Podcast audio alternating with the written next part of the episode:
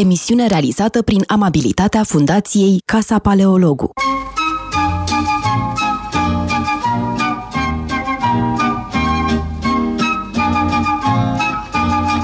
Bună ziua, bine v-am uh, regăsit la emisiunea Metope, ca în fiecare marți. Uh, sunt alături de... Răzvan Ioan este alături de mine uh, sunt, și îl avem ca invitat pe Cătălin Avramescu.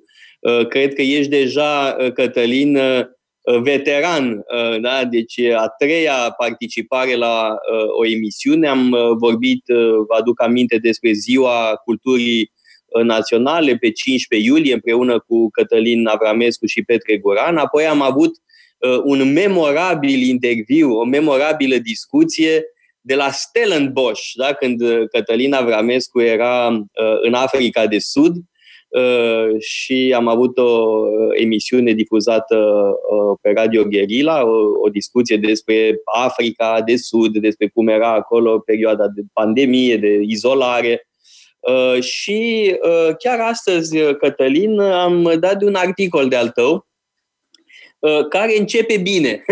în primul rând începe printr-un citat dintr-un alt prieten de-al nostru, și anume un citat din Teodor Baconski, din Averea Bunei Educații. Uh, și uh, povestește uh, Teodor Baconski, reluat de tine, că într-o prelegere din 1914, pardon, un profesor de la Oxford, John Alexander Smith, a explicat că scopul educației este acela de a dezvolta capacitatea de a descoperi când cineva spune idioțenii. Uh, de-al minte, uh, Răzvan Ioan ține un curs pe această temă, cursul de gândire critică. De fapt, asta este, da? un curs despre detectarea tâmpenilor uh, pe care le auzim și vedem în permanență. Uh, și um, acest uh, uh, minunat început introduce un articol despre dezbaterea din Statele Unite legate de crearea celui de-al 51-lea stat, da? transformarea districtului Columbia în stat de sine stătător. Este un proiect al Partidului Republican, deși nu cred că este chiar al întregului partid, Uh, dar uh, pe bună dreptate Cătălina Avramescu uh, arăta care sunt hibele, da, defectele acestui proiect. Rapid, Cătălin, spune-ne care e povestea districtului Columbia? În momentul când fondatorii Republicii Americane s-au gândit să creeze un nou stat, o federație, o uniune, din 13 colonii, evident, s-a pus problema unde să fie capital. Asta a fost o problemă importantă. Și erau diferite opțiuni. Numai că toate aveau următorul dezavantaj. Ar fi dus la un anumit dezechilibru de putere. Adică un centru urban ar fi avut un avantaj fundamental în competiția politică cu alte centre urbane, cu alte zone. Și atunci au venit cu o soluție interesantă, au creat din nimic, să spun așa, un teritoriu neutru și pe acest teritoriu, acest district Columbia, pe acest teritoriu s-a edificat orașul mic Washington. Capitala și astăzi, după mai bine de 200 de ani, a Statelor Unite ale Americii. Acum, problema este că Partidul Democrat, care era înainte un partid moderat, bun, rău, dar era moderat. Din anii 60 încoace, fac o paranteză, nu era moderat până în anii 60. Multă lume uită că Partidul Democrat este partidul rasismului din Sud, este partidul segregaționist, este partidul Ku Klux Klanului. Bun, din anii 60 ei s-au reinventat, au devenit moderați, dar n-a durat mult, se vede treaba. Și acum reiau povestea, Partidul Democrat al lui Obama, al lui Clinton, acum a intrat pe mâna unor radicali de stânga. Și s-a transformat într-un partid revoluționar. Și partidul acesta revoluționar, numit Partidul Democrat, a început să atace instituțiile fundamentale ale ordinii politice și a început să dea de pământ cu moștenirea politică a Constituției americane și a părinților fondatori ai Republicii Americane. Vor să distrugă totul, dar totul. Um, dacă știți vreunul dintre voi, uh, Toader și Răzvan, un singur element important din edificiul constituțional american, care nu este virulent contestat sau dinamitat de Partidul Democrat, să-mi spuneți și mie, că eu nu știu. Bun. Capitala vor să, să o schimbe. Cătălin, uh, din păcate, tendința asta se va, vede și în Partidul Republican, adică este o uh, derivă către extreme și într-o parte și în cealaltă. Derivă, Trump vrea granițe. Putem să fim de acord cu un zid sau nu la graniță, dar vrea granițe. Nu, Partidul asta Democrat vrea eliminarea granițelor. Da, aici nu uh, în cazul lui Trump nu e vorba neapărat de ideologie, ci e vorba de stilul lui și de, da, faptul, că este o, și de faptul că este o țintă foarte ușoară. Da? El este ca o cârpă roșie agitată în fața unui tower. Da? Și practic... Da, da, da, da să, să ne păzim toate, să, să considerăm că ceea ce se întâmplă acum e doar o reacție la Trump. E o mică Sigur, măsură o reacție evident, evident. O să răspunzi lui Trump în, într-o ordine civilizată și moderată, cum ar fi de dorit, între persoane raționale sau din partea unor persoane raționale. Problema este că a distruge, de exemplu, familia, nu? a distruge educația, a distruge libera exprimare, uh, a distruge mintea oamenilor legalizând drogurile, nu? Acestea sunt lucruri în care actualul Partid Democrat crede. Asta nu mai este, nu are nicio legătură cu existența sau inexistența unui Trump în universul politic. Are de-a face cu un program radical, total, profund de dinamitare a ordinii sociale. Acum ar, tre- ar trebui, cred, să spunem că sunt anumite măsuri uh, din acest program uh, pe care îl menționez care pot fi bănuite de raționalitate. Cum ar fi uh, legalizarea drogurilor. Ceea ce nu este complet absurd. Depinde de tipul de drog, dar știm foarte bine că sunt țări în Europa unde anumite droguri sunt tolerate sau legalizate și asta a dus la scăderea infracționalității. De sunt altfel... tolerate de către unii și trebuie spus, Răzvan, pentru a fi, cum, cum zic americanii, full disclosure, că tu ai fost la Amsterdam, deci. Da, bineînțeles. dar, dar acesta e un argument ad hominem. Știi nu este un argument ad hominem, este un argument... Da, e un atac personal, e un calitate de arbitru. Amsterdamum.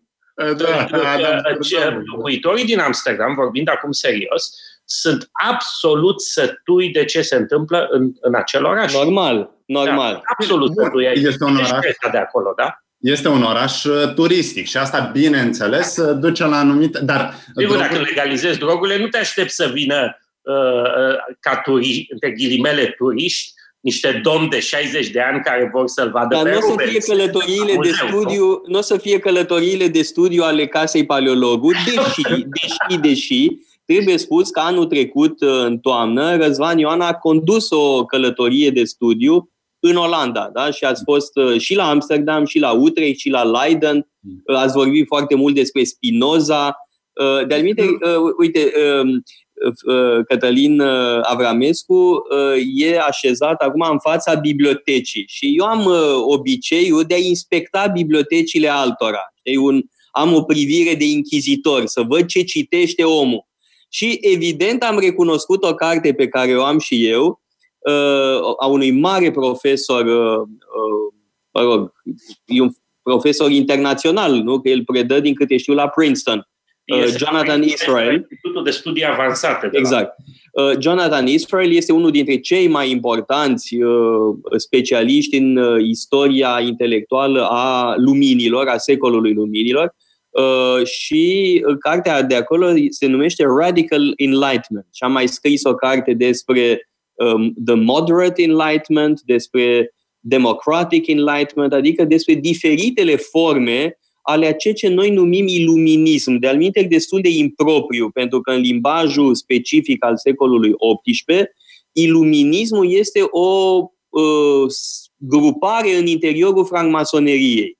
Uh, o grupare de care, în general, ceilalți erau față de care ceilalți erau mai degrabă sceptici. Da, mă rog, am numim iluminism, uh, ceea ce ar trebui să numim filozofia luminilor sau gândirea luminilor, iar Jonathan Israel e fără îndoială unul dintre cei mai uh, importanți în domeniu și este și autorul unei faimoase cărți uh, despre Republica Olandeză, da? despre uh, perioada de gloria Olandei înainte de instaurarea monarhiei. Uh, trebuie uh, spus că uh, dacă vorbim despre Republica Olandeză, se vor găsi niște caragioși să ne uh, taxeze, să spună, a, paleologul nu știe că e monarhie în Olanda. Uh, da? Uh, însă uh, Olanda a fost republică, da? a fost republică până la începutul secolului XIX, sigur o republică cu totul aparte, despre care Răzvan Ioan știe să ne vorbească mult mai bine decât pot să o fac eu. Uh, revenind la aceste măsuri luminate din Olanda, cum ar fi legalizarea unor droguri, uh, aceste măsuri luminate care se aplică nu doar în Amsterdam, ci și în alte orașe, care nu sunt invadate de turiști sau nu sunt uh, Uh, unde locuitorii nu se plâng. Uh, aceste... Se plâng. Am fost de curând, se plâng. da. Aceste măsuri sunt mai raționale decât politica din SUA, unde există acea, uh, model, acea politică three strikes and you're out. Da, ai fost prins de trei ori cu droguri, chiar dacă sunt droguri de risc minim, mergi la închisoare pe viață. Ceea ce, bineînțeles, deci, aglomerează. De să știi cu tine că este irațională. Uh, la mine ar fi one strike and out. da, mi-e teamă că e un subiect...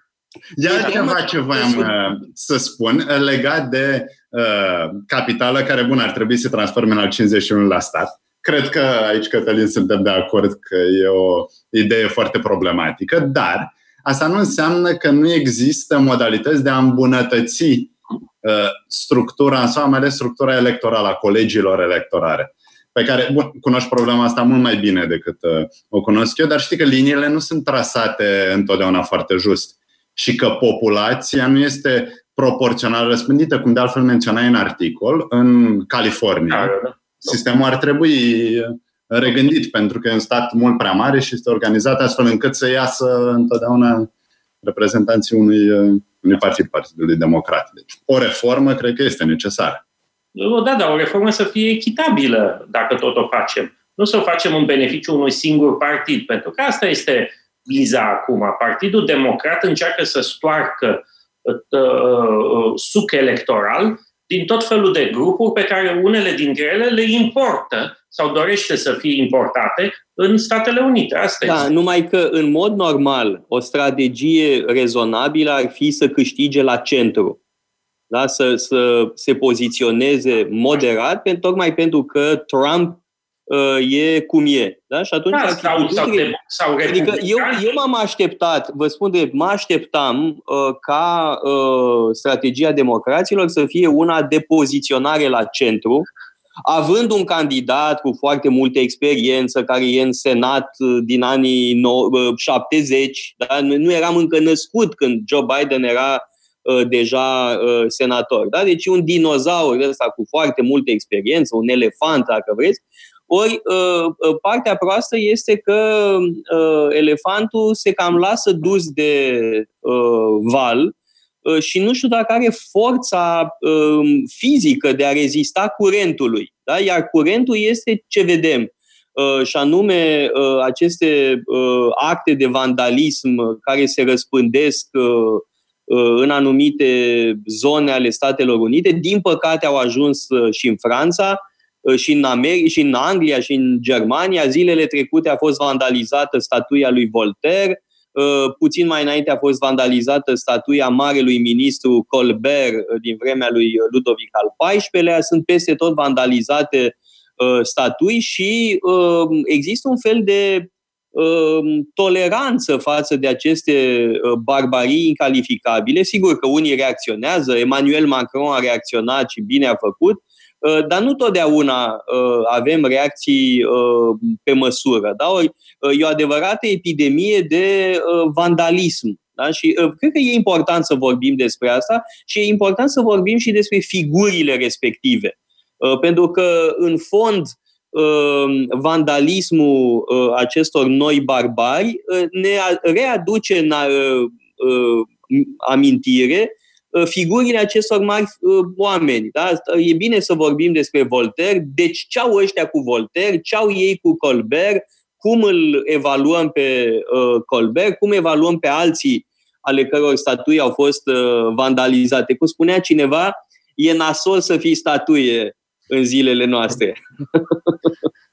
Uh, trebuie spus uh, și lucrul acesta vreau să spun foarte clar, foarte clar.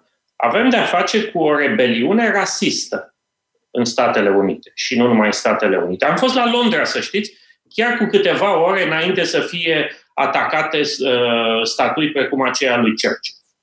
Am văzut manifestanții adunându-se. Nu? Este o rebeliune rasistă.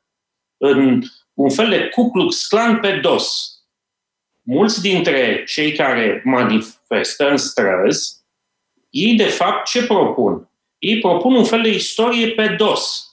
Ei urăsc omul alb și vreau să spun că nu e vorba numai de negri. Mulți dintre cei care sunt pe străzi sunt albi. Nu contează culoarea pielii. Într-adevăr, prostia, să știți, este democratic răspândită. Extremismul este democratic răspândit.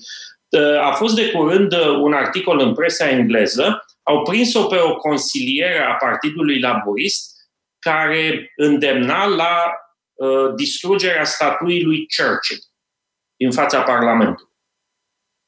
Și au întrebat-o. a fost dat afară din partid? Mi se A, nu, nu, nu, nu, e, e binevenită în partidul acela. E, ea e, asta e linia. Și au întrebat-o, bun, da, cum zice român, da, cu calul ce ai avut?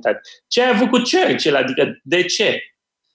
Și ea spune foarte franc un lucru care m-a năucit. Zice, adevăr că nu știu cine e Churchill. Zice, dar e alb. Și ea era consilieră locală? Era consilieră locală în Londra, într-un borough, într-un sector de acolo. Și nu, nu auzise de Churchill, nu știa nu, cine nu, e. Nu, e ca și cum în România n-auzi de Ștefan cel Mare sau nu știu cine. Brătianu. Nu, nu, mare, întâi, da. Ferdinand. Da. Ferdinand, sigur. Da, e halucinant, halucinant. Haluci au, au, au desfigurat statuia lui Cervantes. Păi, cu calul ce ai avut? Era scriitor, adică... Da, pentru că l-au văzut cu barbișon, l-au văzut cu guler freză și și-au zis că era colonialist și sclavagist, dar el, săracul, a fost sclav uh, în Imperiul Otoman. Da? Da, și, pentru că trebuie spus, mai e, trebuie e spus... o ostilitate față de cultura albă. Mulți dintre acești oameni iau la țintă, dar ei o spun. Omul alb. Nu? Am Păi avut este- la un moment dat un rasism, să zic așa, clasic, în secolul XIX, care ura, disprețuia omul negru. Acum avem un rasism uluitor. Nu, nu ne trezim. Un rasism care disprețuiește omul alb, cultura lui. Bă- Bărbați albi și bătrâni, așa se spune. Uh, Da, uh, este profesoara de la Cambridge, nu? care a spus abolish whiteness. Da? Da. Evident că ea va explica, nu e așa, că whiteness înseamnă un construct cultural. Uh, Asta e o manieră absolut uh, mizerabilă, de fapt, de a ascunde un rasism rabiat. Da? Este Da. o furie Ce- rasistă. Mai ales că ascunsă aceeași în profesoară. spatele unui discurs uh, Da, da, da. cum să Mai spun, ales care că are aceeași aparențele- profesoară că, la care te referi a mai, a mai trântit o, o, un panseu, așa, nu? Uh, white lives don't matter. Viețile Da, la albe asta- La asta mi contează. s-a spus, la asta mi s-a spus, Cătălin, că nu am citat tot.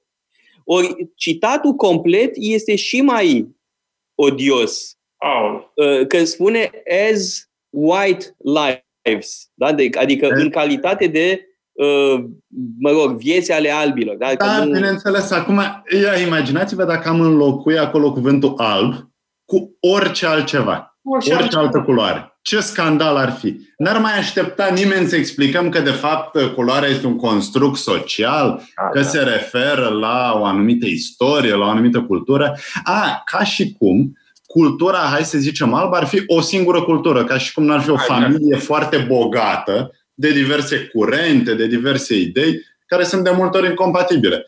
Ca și cum, nu știu, marxismul sau comun- comunismul n-ar fi fost inventat tot de niște bărbați albi care se întâmplă să fie morți acum. Engel, Marx, Lenin, ei ce erau? Păi acum, în, uh, dincolo de, de vandalismul îndreptat împotriva statuilor, au început să scoată din amfiteatrele universităților uh, portrete și inscripții, de pildă școli, clădiri au început să fie redenumite, să șteargă din, din orice memorie universitară uh, pe acești bărbați albi, între ghilimele, bărbați albi. Și în acest proces au căzut victimă personaje, memoria unor personaje care totuși au, au însemnat ceva pentru, pentru viața spirituală și nu numai spirituală, a, numai Occidentului, întregii lumi. Nu? Au, au, au, au, uite, dau un exemplu. Au, Princeton, Departamentul de Relații Internaționale a scos numele lui Woodrow Wilson de la intrare. Hmm. Și din centru Wilson, Wilson la Princeton. Ce anume? Centru Wilson. Centru Wilson. Nu mai, nu mai este Centru Wilson, este doar Centru de Relații Internaționale.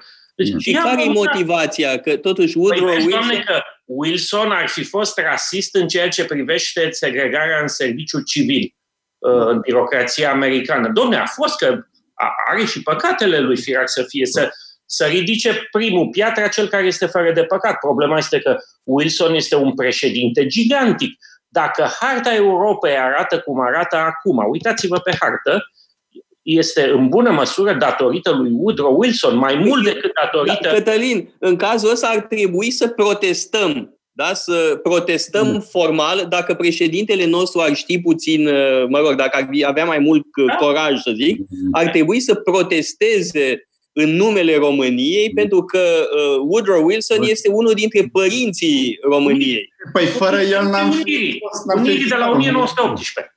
Bun, exact. adevărul este că Woodrow Wilson nu prea îl înghițea pe Ionel Brătianu. Asta e realitatea. Dar Ionel Brătianu tot încerca să vorbească cu Wilson la Congresul uh, de Pace de la Paris, iar Wilson nu știa cum să scape de el. Îl privea ca pe un vânzător de, uh, de covoare, așa ca un fel de Oriental Carpet Seller, dar cam așa îl vedea, și levita, încerca să levite. Dar, mă rog, vorba e că pentru noi ca să mă autocitez, Wilson a fost cea mai mare pleașcă din istorie. e, cred că în Europa, uite, corectați-mă, de nu cred că există altă țară care să fie atât de bucuroasă cu ce s-a întâmplat în urma primului război mondial. Primul război mondial, care evident a fost un dezastru pentru Europa, milioane de morți, uh, economiile erau praf, dar pe noi primul război mondial ne-a ajutat să ajungem la idealul României mari. Nu cred că s-a mai întâmplat cu vreo altă țară să fie atât de de avantajat. Cehoslovacia. Iugoslavia, Cehoslovacia. Da, dar știi că acolo erau probleme imense cu minoritățile. Că, bun, Wilson vorbea de principiul autodeterminării. Dar exista autodeterminare cu adevărat în Iugoslavia, unde erau atâtea popoare, sau în Cehoslovacia, unde știm ce s-a întâmplat cu minoritatea germană unde după aceea Hitler a protestat tocmai pentru că vreo 3 milioane de uh, nemți erau în Cehoslovacia. Da, revenind la uh, tema noastră, uh, da, de, nu știam de centrul Woodrow Wilson de la Princeton, mi se pare într-adevăr consternant ca aberație, uh, dar mai, mai poți să ne dai asemenea exemple?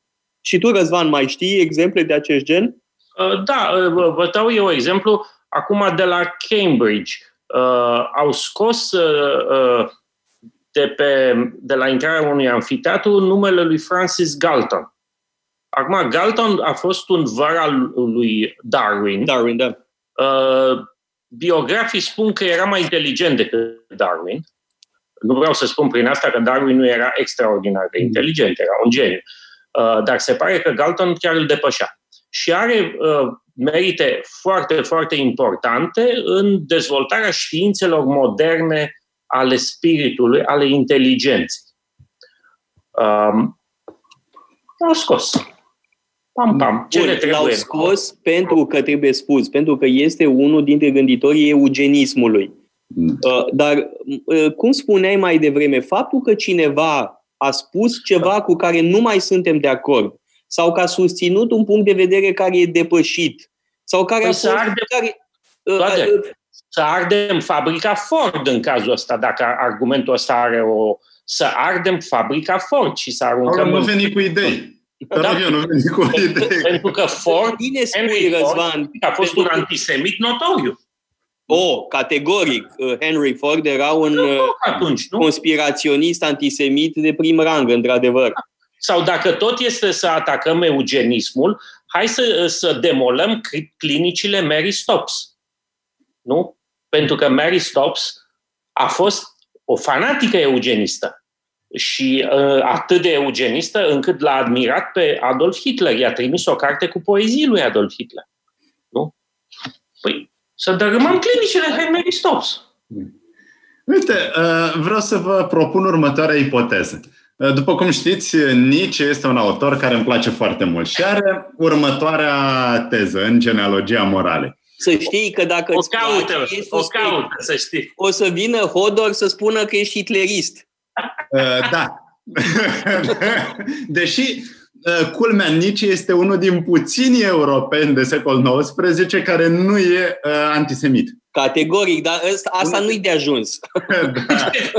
Nu mă ajută cu nimic. Dar, uh, următoarea uh, teză. Cum apare creștinism? E ceea ce Nietzsche denumește uh, revolta sclavilor în morală. Adică ce se întâmplă?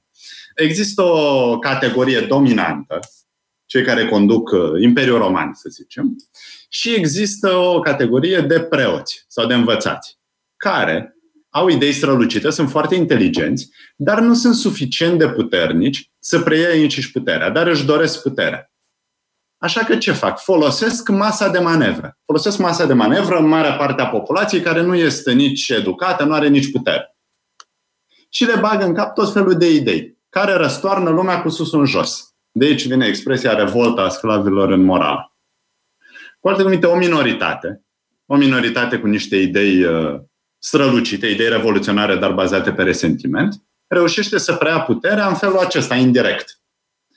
E, uh, după ce am enunțat această teză, care cu siguranță nu va face mulți prieteni, da, este teza lui Nietzsche, Acum, întrebarea mea e, nu putem să aplicăm același model și la ce se întâmplă acum? Nu avem de-a face cu o nouă transformare, reevaluare a valorilor? Uh, Răzvan, uh, ce descrie Nietzsche totuși conține termenul de spiritualizare. Da? Este o noțiune cheie în filozofia lui Nietzsche. Resentimentul este spiritualizat. Uh, critica lui Nietzsche la adresa Sfântului Pavel vorbește despre resentimentul spiritualizat, cruzimea spiritualizată. Ce vedem acum este un resentiment fără niciun fel de spiritualizare. Este un resentiment destructiv, pur și simplu barbar. E o formă, dacă vrei, o altă noțiune niceană foarte actuală, cred că este noțiunea de nihilism.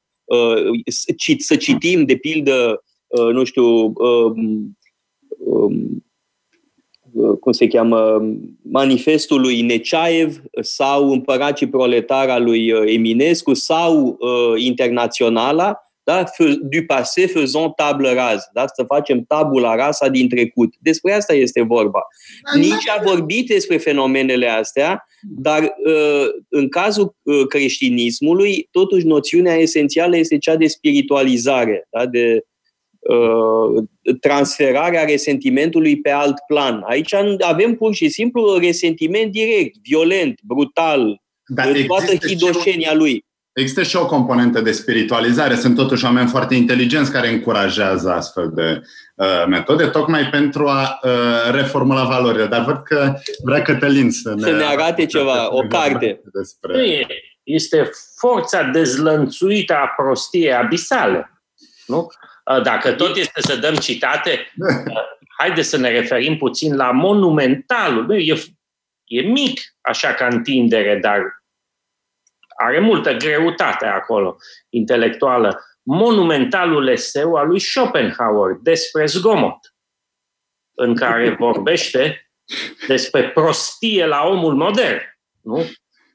Dacă a descoperit-o Schopenhauer în secolul XIX, în epoca Facebook și Twitter, nu? Da, trebuie spus pentru cei care ne ascultă uh, că Schopenhauer susține ideea că un simptom al uh, necioplirii este faptul de a fi zgomotos.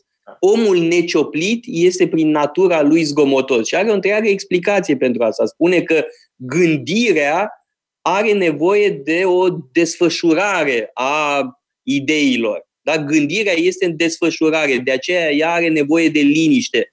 muzica sincopată, muzica zgomotoasă, agresivă, întrerupe gândirea. Asta e teza schopenhaueriană a uh, în, cum să spun, a prostiei zgomotoase, a necioplirii zgomotoase. Cu cât e cineva mai necioplit, cu atât ai mai zgomotos. Mi-am adus aminte de, de pasajul, pasajele acestea din Schopenhauer când eram într-o librărie în centrul Bucureștiului și mă uitam pe o traducere din, nu mai știu, Aristotel. Și încercam să dau seama, bun, cine o face, cât de bun, încercam să judec.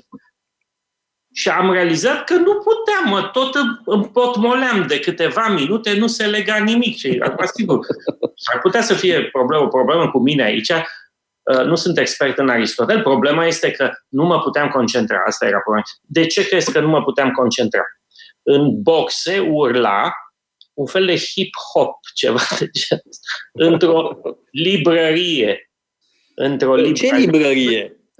Era la Cărturești peste drum de, de, de patrie.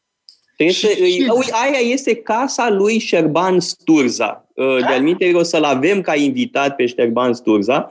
Aia a fost casa primului ministru Sturza, la, uh, care, cel care era prim-ministru la începutul secolului 20 Uh, e o casă relativ modestă, da? când te gândești cât de bogat era uh, Sturza, mă rog, proprietarul casei, primul ministru, uh, și în fond trăia într-o casă relativ modestă pentru standardele unui mare boier de atunci. E casa lui Șerban Sturza, arhitectului, și o să-i spun lucrul ăsta. Da, uite, Avramescu n-a putut să citească Aristotel pentru că ăștia care închiriază de la dumneavoastră uh, frumusețe de casă, ascultă tot felul de muzici deplasate și tare. Fost acolo, ascultau, habar n-am, nu știu ce era de la radio.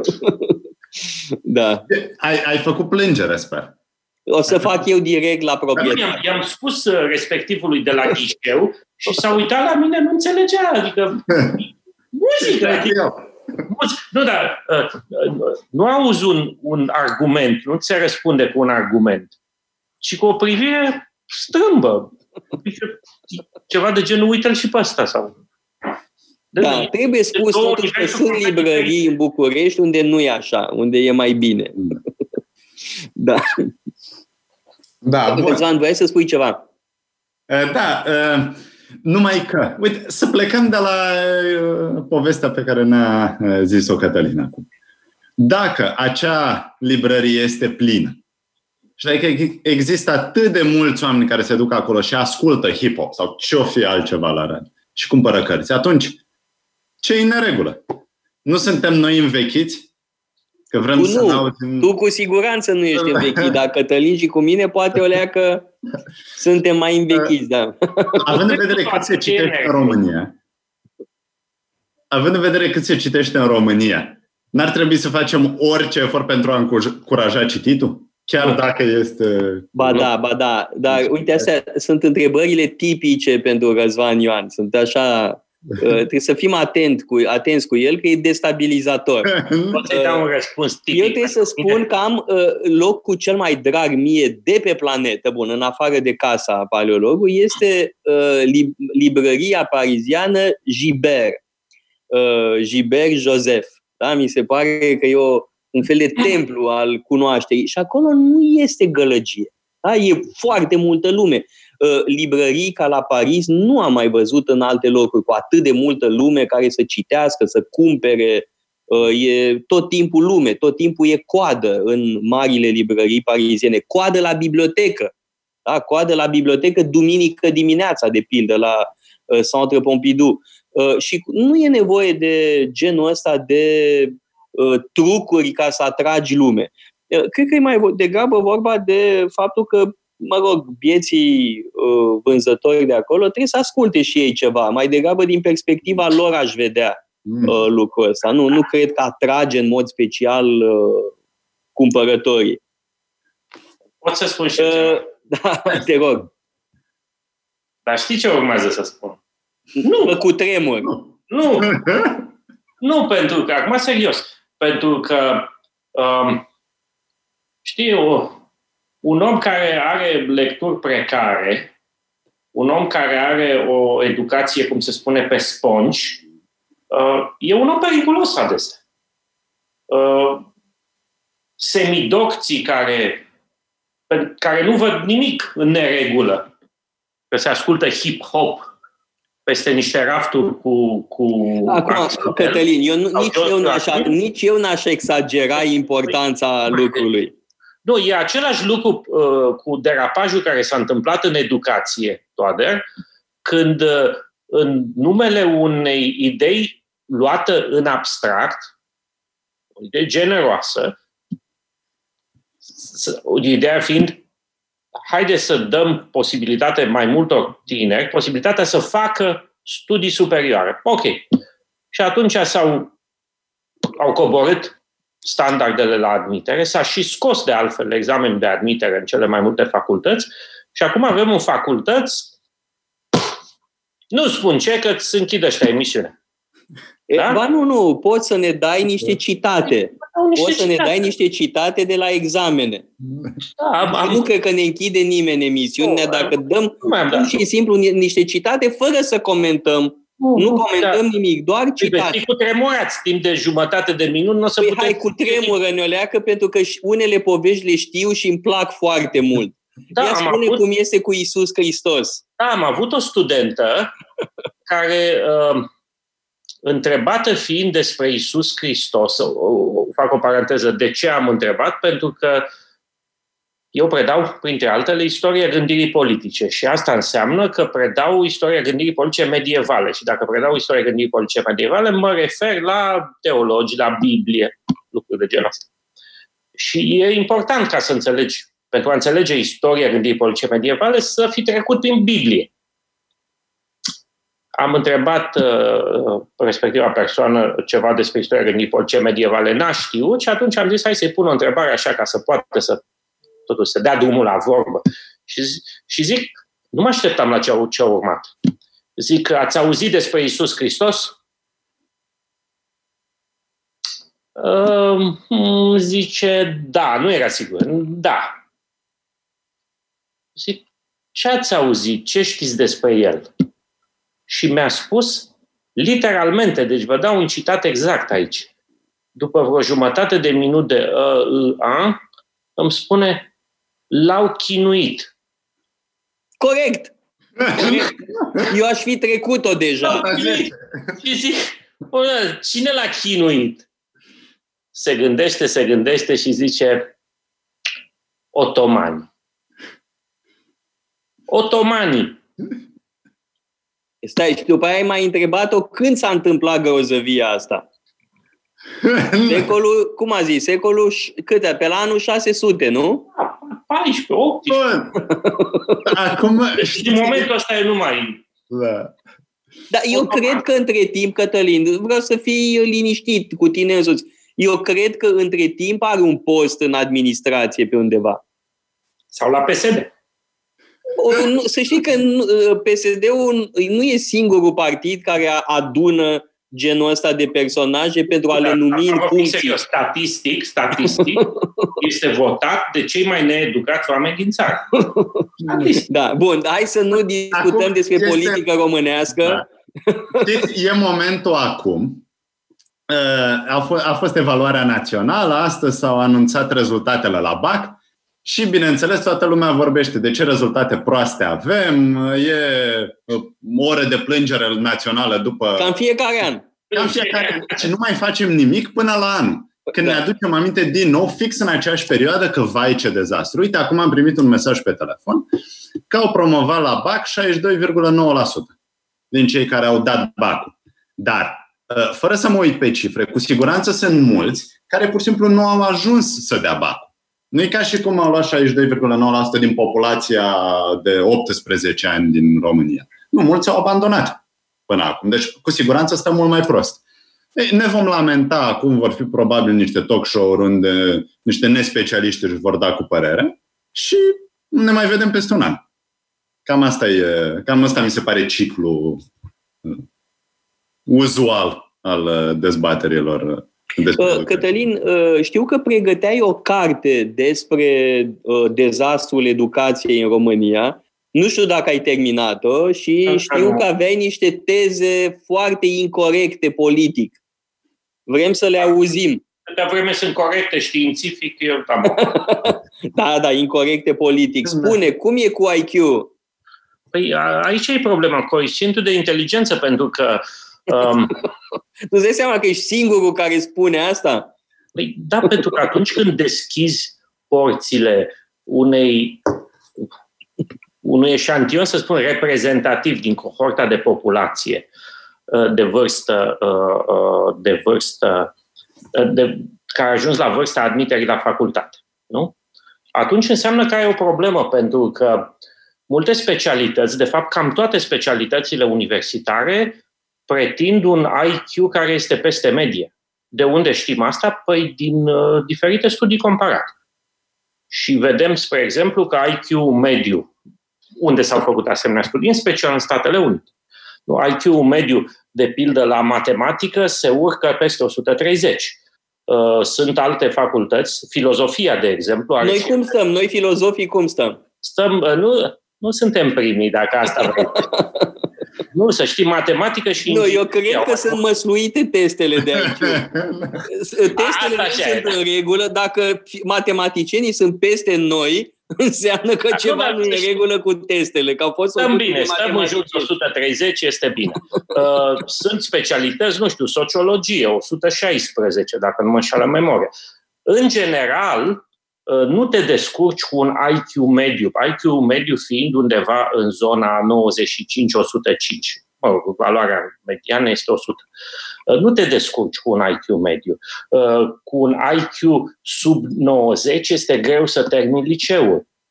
Nu? De ce? Pentru că nu înțelegi pur și simplu tipul acela de raționament, mai ales la facultate, nu mai vorbesc, unde sunt raționamente abstracte, îți trebuie o cultură enciclopedică, trebuie să faci asocieri între diferite idei, reprezentări, uh, să ai o memorie foarte bună.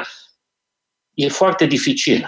O problema este că atunci când tu încerci să aduci în facultate eșantioane reprezentative statistic dintr-o cohortă de vârstă, nu?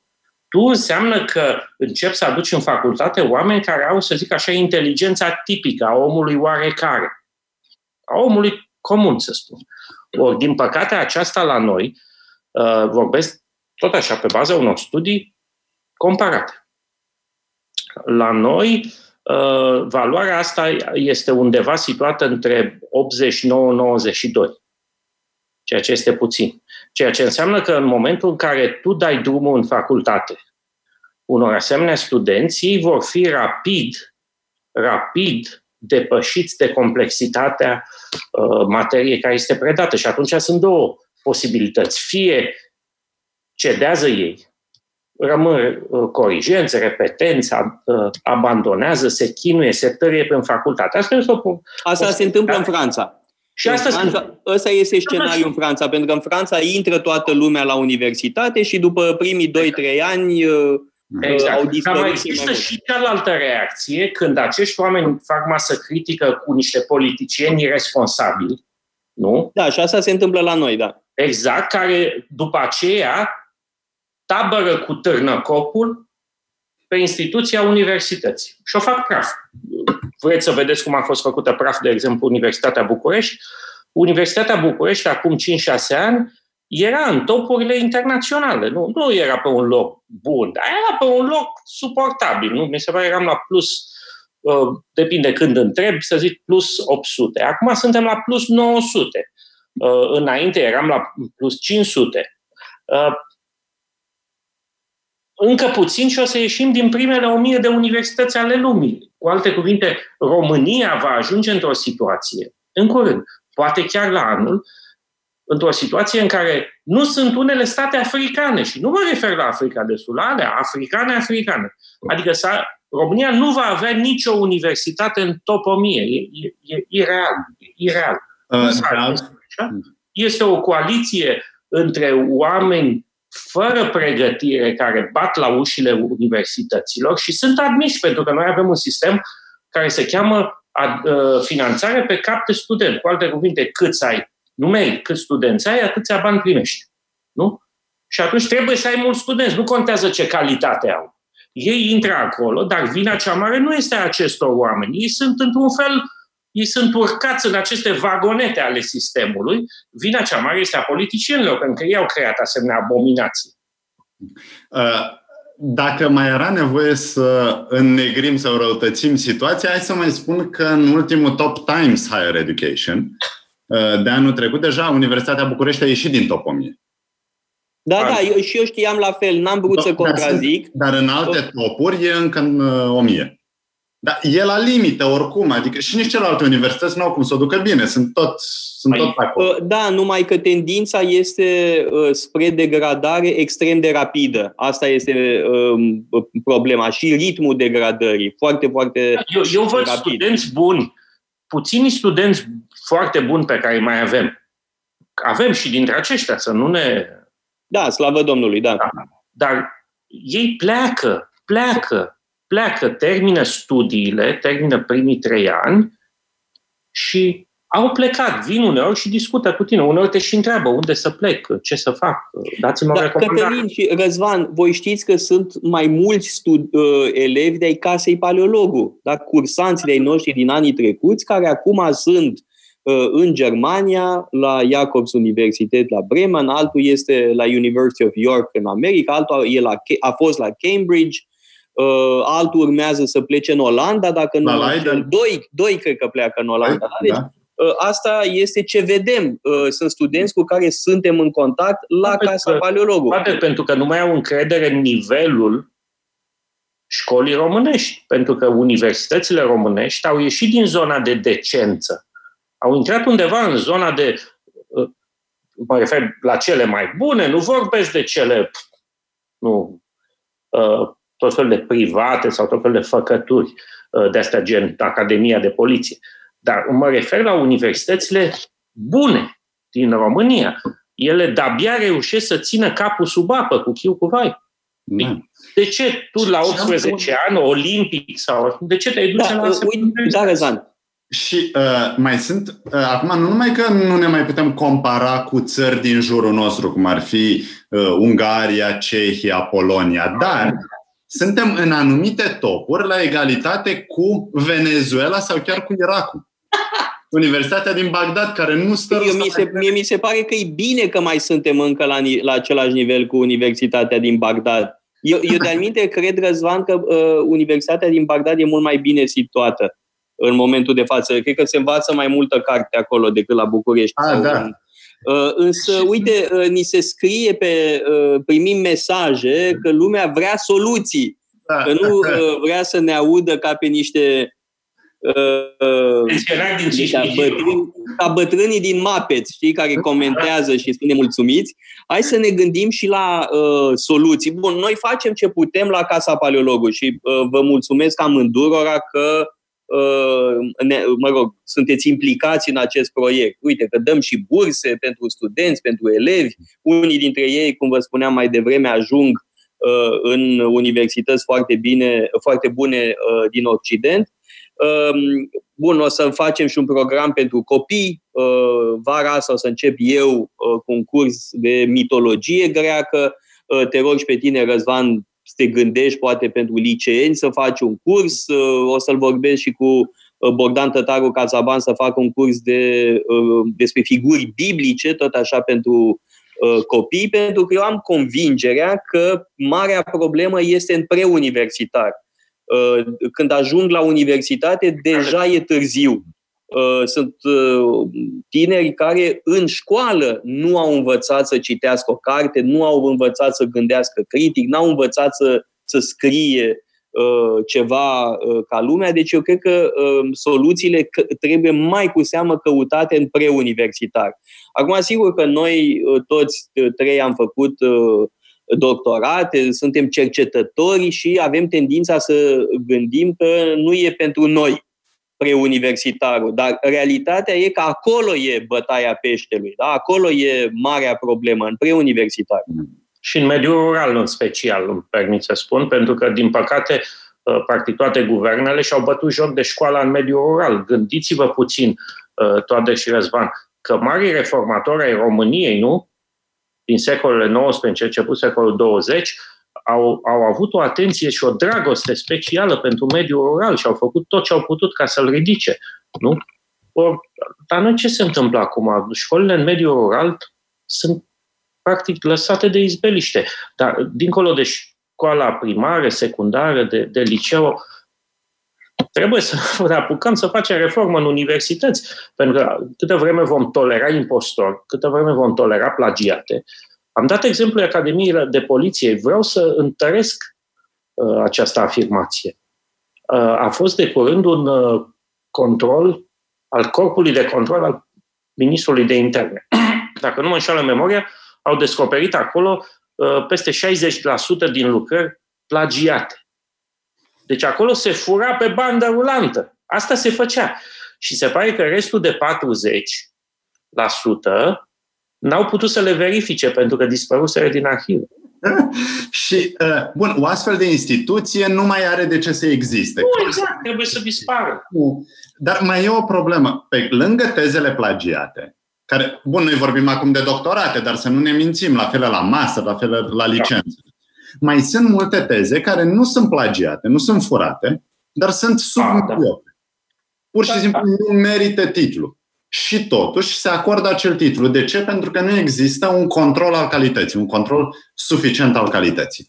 Și aici cred că e unul din punctele de unde ar trebui să începem, sau bun, să înceapă cel care își dorește să facă o astfel de reformă. Răzvan, Răzvan, cine să înceapă? Pentru că, uite-te puțin, iartă-mă că te întrerup. Ați citit Newsweek de astăzi, Newsweek România de astăzi? Mm.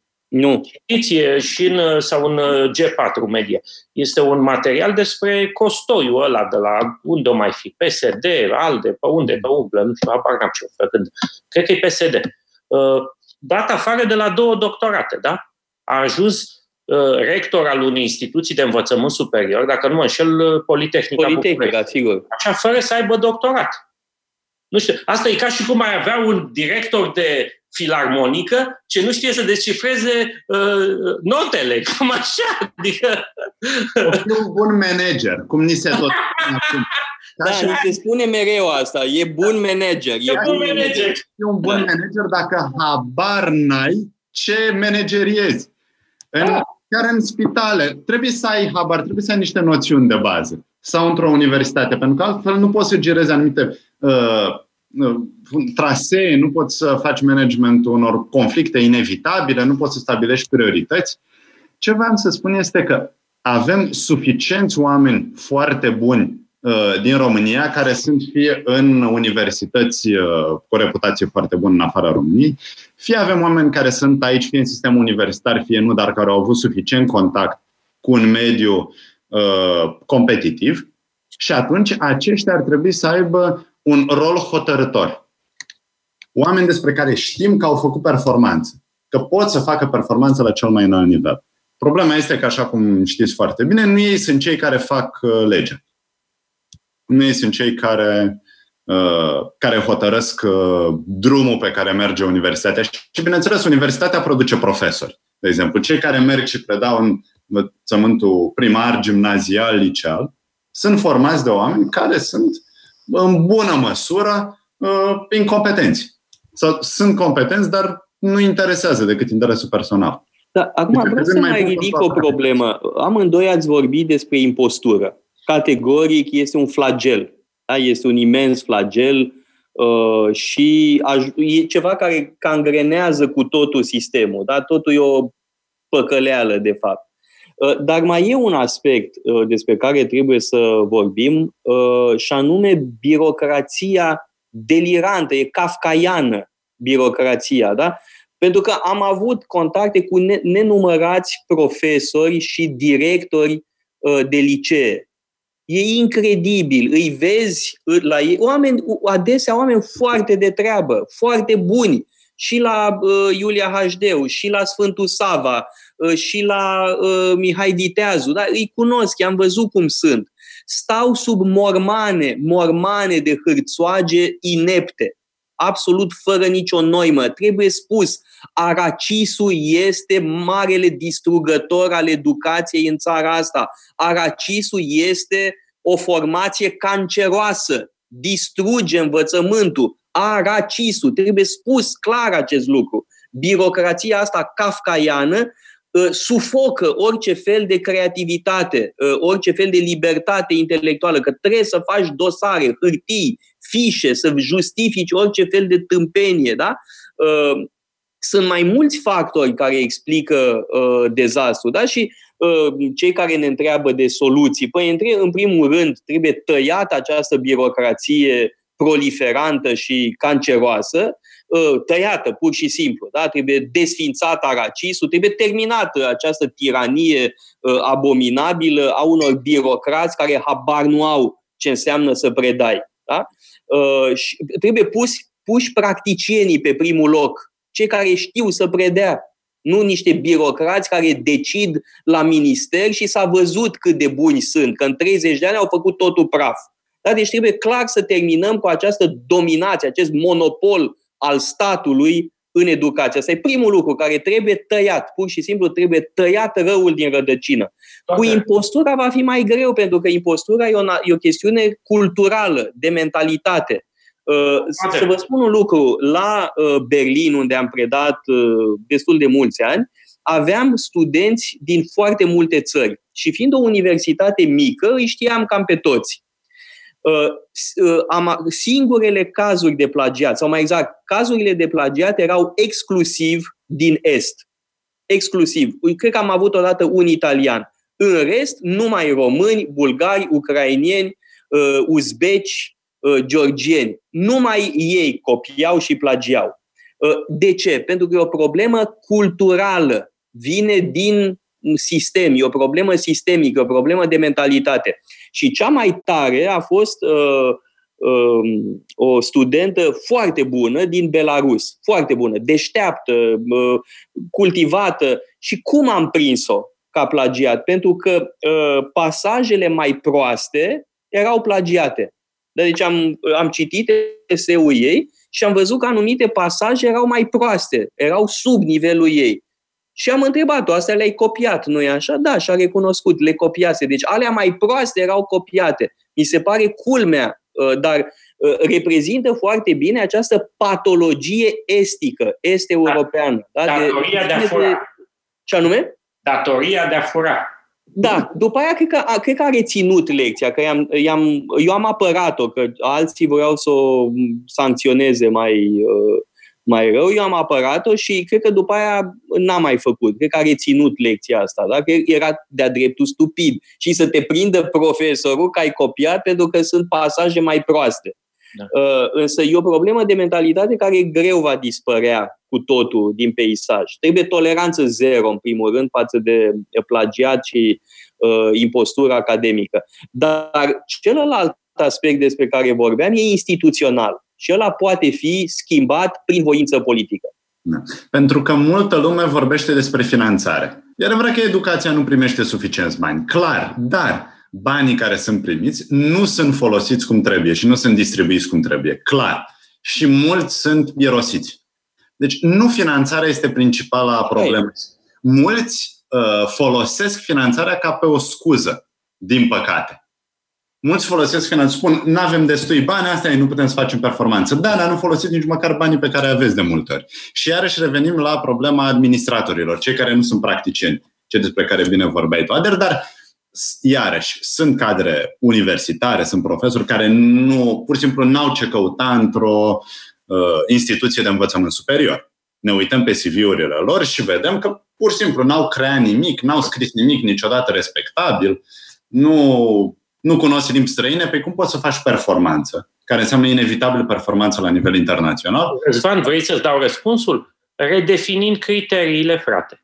Pentru că ei asta au făcut, au pus mâna pe sistem, pe robinete și pe pedale și au redefinit formal, să știi, au scos tot felul de regulamente, scrise tot de așa, și toate nulitățile acum își trec puncte în CV. De ce? Pentru că ei fac o grupare și zic, domne, am făcut o acțiune acolo, îi vorbesc între ei tot fel de prostii, se citează unul pe altul în tot fel de lucruri, uh, publicații obscure, fac puncte și după aceea tu publici, nu știu, publică tu la Yale sau unde vrei și zice, nu se pune. Nu se pune. Da? Nu, ăsta e sistemul, să știi. Cum și atunci e? vei vedea că, că cu aceste grile făcute tot de ei, tot de ei, acești oameni promovează și au o părere foarte bună despre sine. A apărut un nou, un nou mulgător de sistem, de profesie. Ei sunt profesioniști în a mulge sistemul, în a se mufla, a, mufa, a se cabla la resurse publice, stau toată ziua uh, prin, prin facultăți, prin birouri, prin ministere. Știi ce fac, Răzvan? Stau cu, cu Excel-ul în față, cu o foaie de aia Excel și fac acolo puncte. A, pun. Aici, căsuța A4, căsuța A2. Și tu zici, domnule, eu predau filozofie, nici Nu, nu merge așa. Căsuța A4,2 ai publicat în factor de impact 42,7? Nu, eh, eh, n-ai. N-ai cum acolo. Noi am publicat la 41,3. Nu se pune. Adică, uite, cartea ta, monografia ta despre filozofie modernă timpurie, care a apărut la Princeton, la Princeton University Press. Nu se pune. Valorează, în cel mai bun caz, cât o publicație de aici, la o editură absolut obscură. nu? Just, cum să n-ai impostură în cazul ăsta? Cum să n-ai impostură? Cum să n-ai impostură când în punctajele alea se, se pun activități, inclusiv dacă ai, dacă ai făcut catalogul sau... Păi cu ăla, omul cu Excel-ul stă toată ziua, butonează acolo, nu? Și zice, eu sunt mare profesor, da. da. Deci, da, avem să știm, facultăți e plin de așa ceva acum. De ce? Da. Pentru că au simțit, au simțit pe unde culge laptele. Și sau, sau... Laptele și mierea, laptele și mierea în pământ, în țara făgăduinței. Uh, dar aș vrea să mut discuția și într-o altă zonă. Um, și anume, uh, vorbeai mai devreme, uh, Cătălin, de IQ. Da? Și ne spuneai, în mod evident, într-un, în, într-un mod care evident va suscita reacții, spuneai, la noi decăderea învățământului merge mână în mână cu o scădere a IQ-ului. Da? De-aia spuneam că e o idee politic incorrectă. Eu știam uh, teza ta și vreau să uh, ai ocazia uh, să o prezinți, abia așteptăm să apară cartea. Însă eu mai cred un lucru, uh, că inteligența nu se reduce la IQ. Uh, sunt unii oameni care au un IQ extraordinar și sunt complet idioți. Da? Există prostul cu IQ de 130 Uh, sunt uh, tot atâția proști printre laureații premiului Nobel ca și uh, în oricare alt mediu. Dar prostia nu e legată doar exact. Și o spune și Cipolla, dar prost, inteligența și prostia nu sunt legate doar de IQ. Sigur, IQ joacă un rol important. Asta pe de o parte. Pe de altă parte, eu cred că discuția noastră e foarte interesantă dar să nu ne axăm doar pe educația pur intelectuală. Educația nu înseamnă doar informație. Uh, și de alminte, educația intelectuală nu înseamnă doar uh, uh, informație, înseamnă și gândire, înseamnă capacitate de a argumenta, înseamnă autonomie intelectuală. Dar mai e foarte importantă educația morală cui lăsăm educația morală? Da? E, și eu nu cred că educația morală trebuie să se limiteze la cei șapte ani de acasă. Uh, asta pe de o parte. Pe de altă parte, mai cred un lucru, că eu mi-am dat seama asta în cât, peste 20 de ani de experiență în care am ținut cursuri și în anumite perioade chiar foarte mult am predat. Uh, m-am ajuns la concluzia, și nu de ieri de azi, o idee în care cred cu toată tăria, și anume că uh, învățarea este în foarte mare măsură o chestiune de atitudine etică. E o chestiune de dorință de a învăța. Uh, uh, studenta de care vorbeai, care credea că Isus a fost chinuit de turci în secolul VII, este de fapt o nesimțită totală. Asta e problema. Nu că nu știe ceva, faptul că de fapt nu-i pasă și știe că poate trece prin Universitatea Românească precum gâsca prin apă. Știe că sistemul îi permite și știe că poate să facă lucrul ăsta fără niciun fel de jenă. Uh, să fii sigur, Cătălin, că n-a avut niciun fel de jenă mai, te, mai târziu în legătură cu uh, examenul respectiv. Cel mult i s-a părut că tu ești un caragios, a și râs probabil cu prietenile ei. Uite ce m-a întrebat Avramescu. Hă, hă, auzi, cine este Isus? Dar cine el să mă întrebe așa ceva? Da? Probabil asta a fost atitudinea. Eu cred cu tărie că învățarea e o problemă de atitudine etică, la fel și cum un bun profesor trebuie neapărat să fie generos. Da? Eu cred că generozitatea este virtutea fundamentală a unui profesor. Iar eu unul am avut noroc uh, cu asemenea profesori de o foarte mare generozitate. Pierre Manon sau François Bonardel uh, au fost oameni foarte generoși. Uh, un profesor trebuie să fie generos din punct de vedere intelectual. Uh, aici, dacă îmi permiți, uh, intervin, mi-am adus aminte de o întâmplare din facultate, de la un curs de filozofie antică. Vorbeam despre neoplatonici. Un curs foarte interesant, dar avea un defect. Aveam două întâlniri pe săptămână și una dintre ele era dimineața, la 8.45 luni. Asta îmi place. Și la un moment dat, pur și simplu, am dormit prea mult. Am fost leneș, recunosc că am dormit prea mult și nu m-am dus la curs. Uh, Răzvan, de, uh, eu am cursul meu de gimnastică filozofică de dimineața la 8 jumate. Exerciții stoice. Mai văzut vreodată acolo? Tocmai de aia. Foarte grav. Vezi că e o problemă de atitudine etică? Pentru că m-am întâlnit cu profesorul uh, care ținea cursul Ian Ian Fanop, să nu uh, persoană remarcabilă, un extraordinar specialist în filozofia antică, și m-am întâlnit cu el în campus și mi-am cerut scuze. Reacția lui, râzând, a fost, stai liniștit, nici nu ți-am simțit lipsa. Ah! După aceea n-am mai ratat niciun curs. Da. Eu trebuie să spun tot așa din uh, amintiri. Uh, eu sunt, nu sunt deloc ca tine. Eu dimineața sunt super activ, dar astăzi m-am sculat la patru jumate.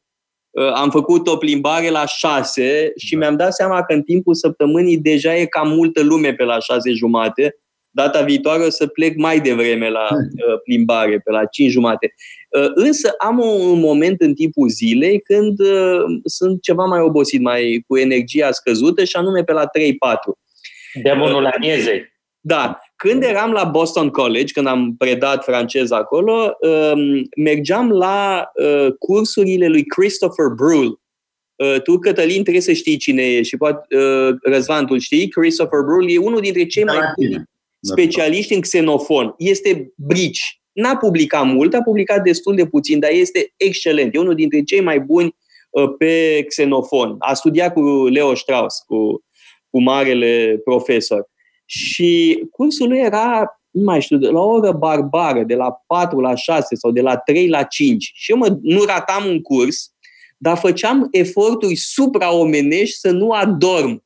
Uh, îmi mușcam limba, îmi răsuceam degetele, uh, făceam orice să nu adorm și era un curs excelent. Da? Era un profesor nemaipomenit. Da, dacă pot să intervin și eu, um, prima dată când am predat la Helsinki un curs, țin minte, era un curs despre istoria teoriei contractului social, m-au întrebat când să-l pun, m-au dat diferite opțiuni și am ales-o pe cea pe care, care mie am, am ales opțiunea care mie mi se părea cea mai rezonabilă. În plină iarnă, vă aduc aminte că acolo iese soarele uh, după ora 9 iarna, în plină iarnă am pus la ora 8 dimineața. Bravo! Deci, de ce? da, pentru că mi-a spus că uh, trebuie să faci un efort pentru a te concentra. Da, uh, tocmai pentru că ai uh, menționat Finlanda. Da. Vorbește-ne despre educația finlandeză. Dacă toată lumea zice ce grozav e în Finlanda. E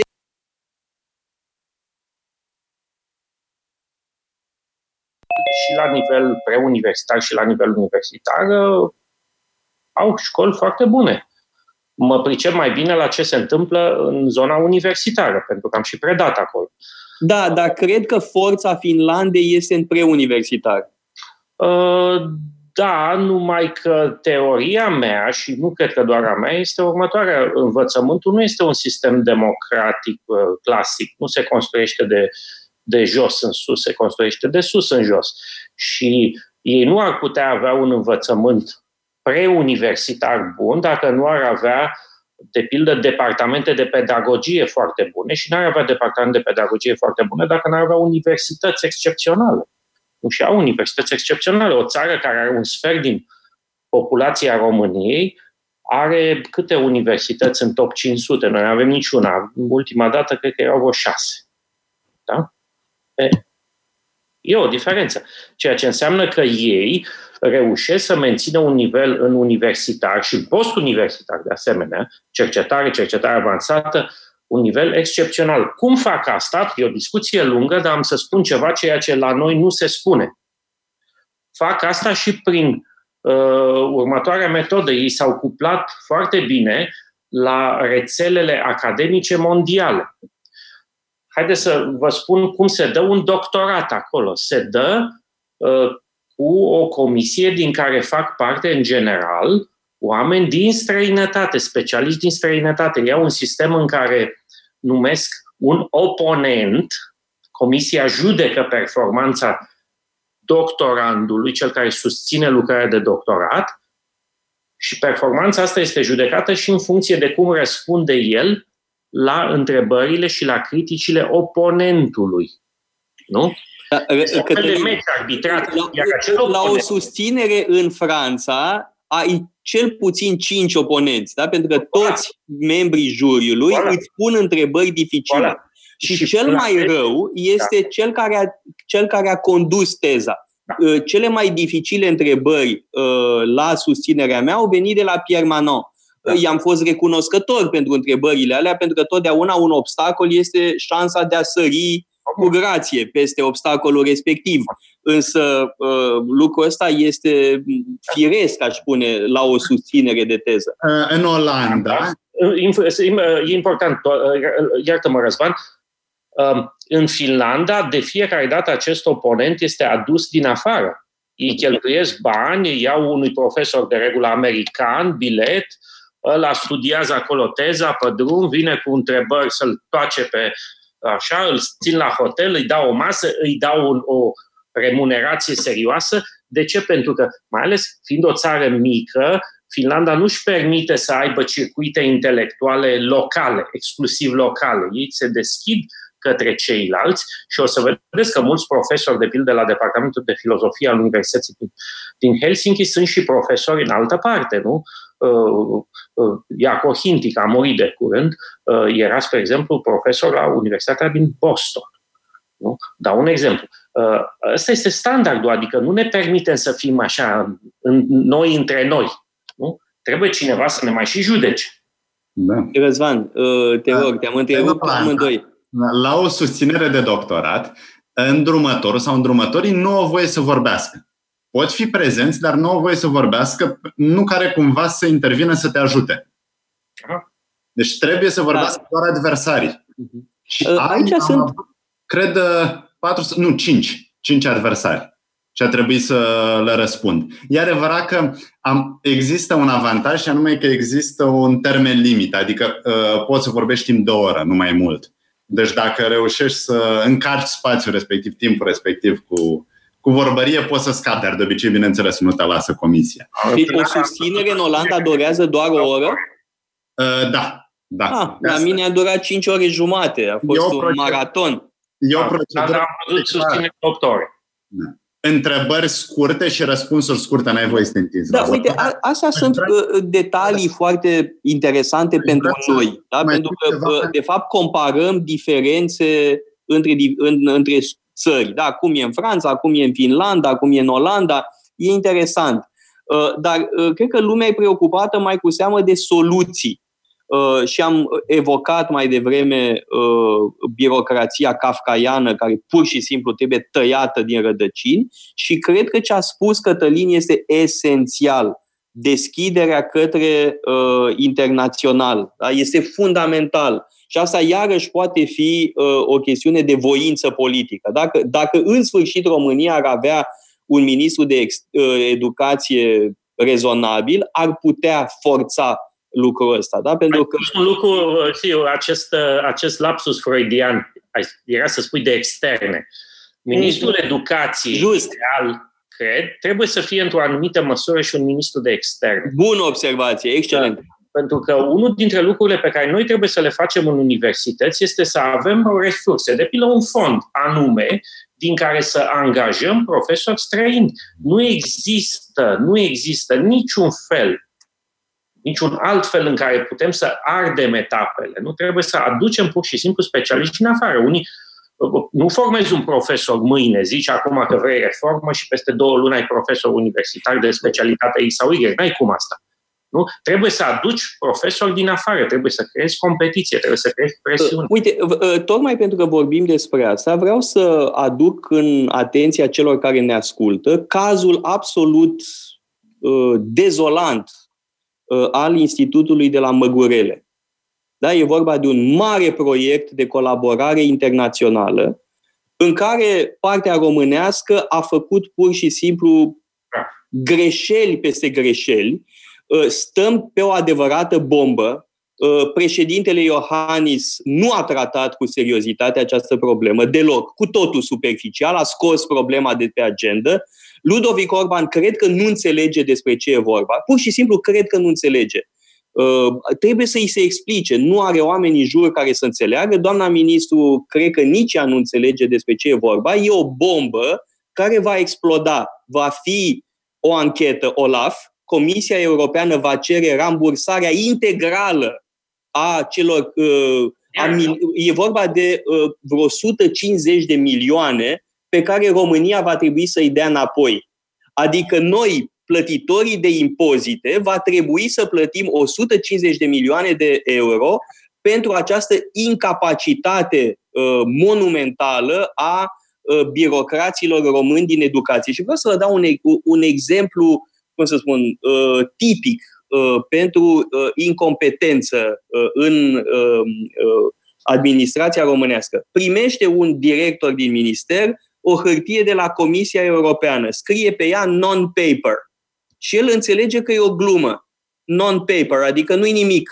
El nu, nu știe că în limbajul diplomatic, sigur, se poate critica jargonul ăsta tehnocratic, dar non-paper e ceva de luat în serios era, de fapt, poziția oficială a Comisiei Europene.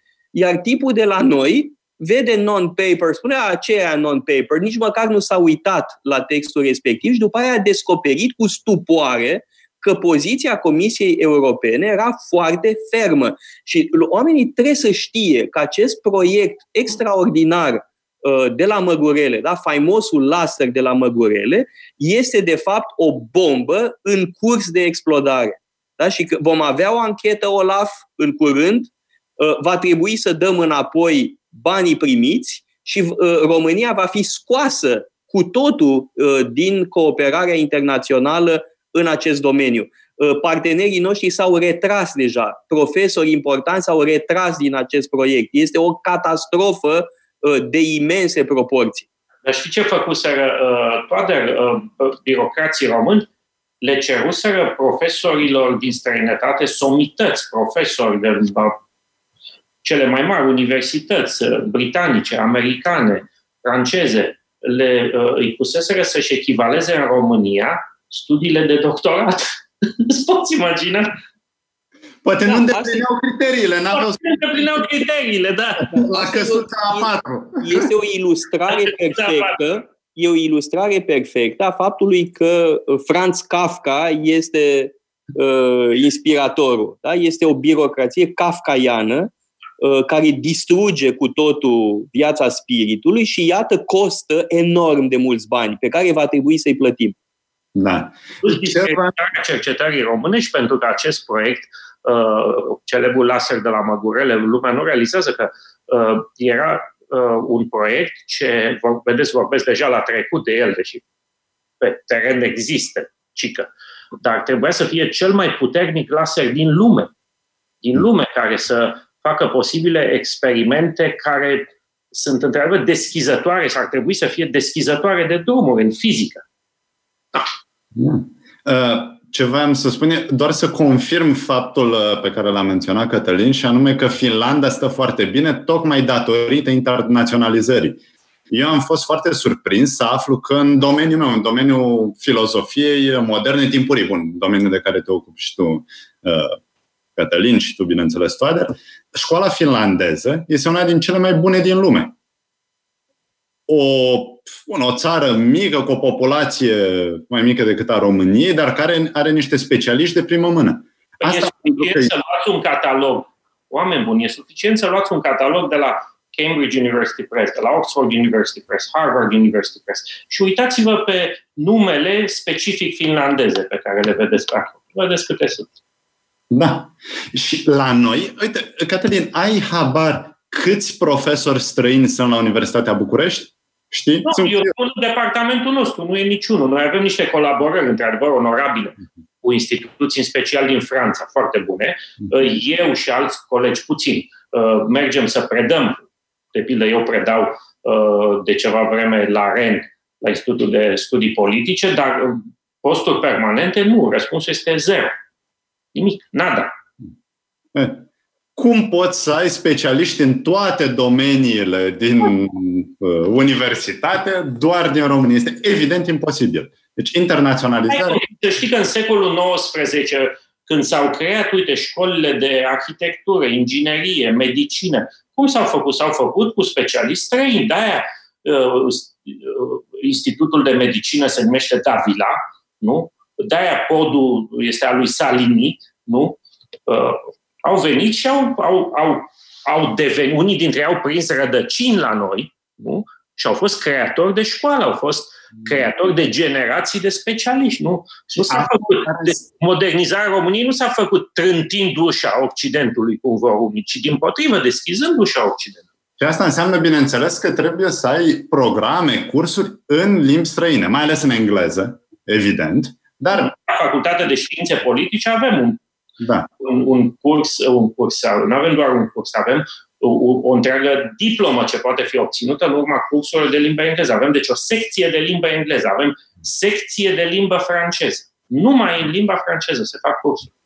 Numai așa se poate deschide uh, Universitatea Românească și se poate promova învățământul da, român. ne ajută foarte mult pentru că noi avem studenți Erasmus. Eu mă ocup de vreo două luni de zile de studenții Erasmus și văd câți vin la noi în, câți, și câți vor veni în următorul an universitar și sunt foarte mulți studenți, sunt din Franța, sunt din Italia, sunt din Polonia, sunt din atâtea locuri, vin la, iată, la un departament mic în Universitatea București, printre altele, de ce? Pentru că avem, avem secții întregi, una în franceză, una în engleză, și pot să participe alături de colegii lor din România. E foarte important să spunem asta, alături de studenți români și să creeze o comunitate universitară.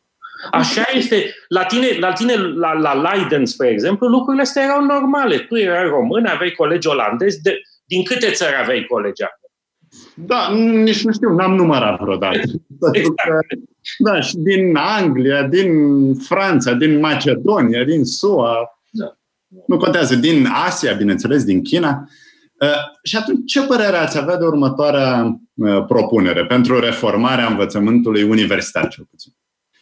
Uh, o perioadă, să nu mai poți să ocupi un post permanent, un post universitar permanent, decât dacă ai petrecut o perioadă de, nu știu, un an, doi, trei, într-o instituție din cele mai bune, da, din țări dezvoltate, OECD, din universitățile cele mai bune, deci doar dacă știi ce înseamnă performanță și dacă ai publicat într-o listă de cele mai bune edituri sau reviste.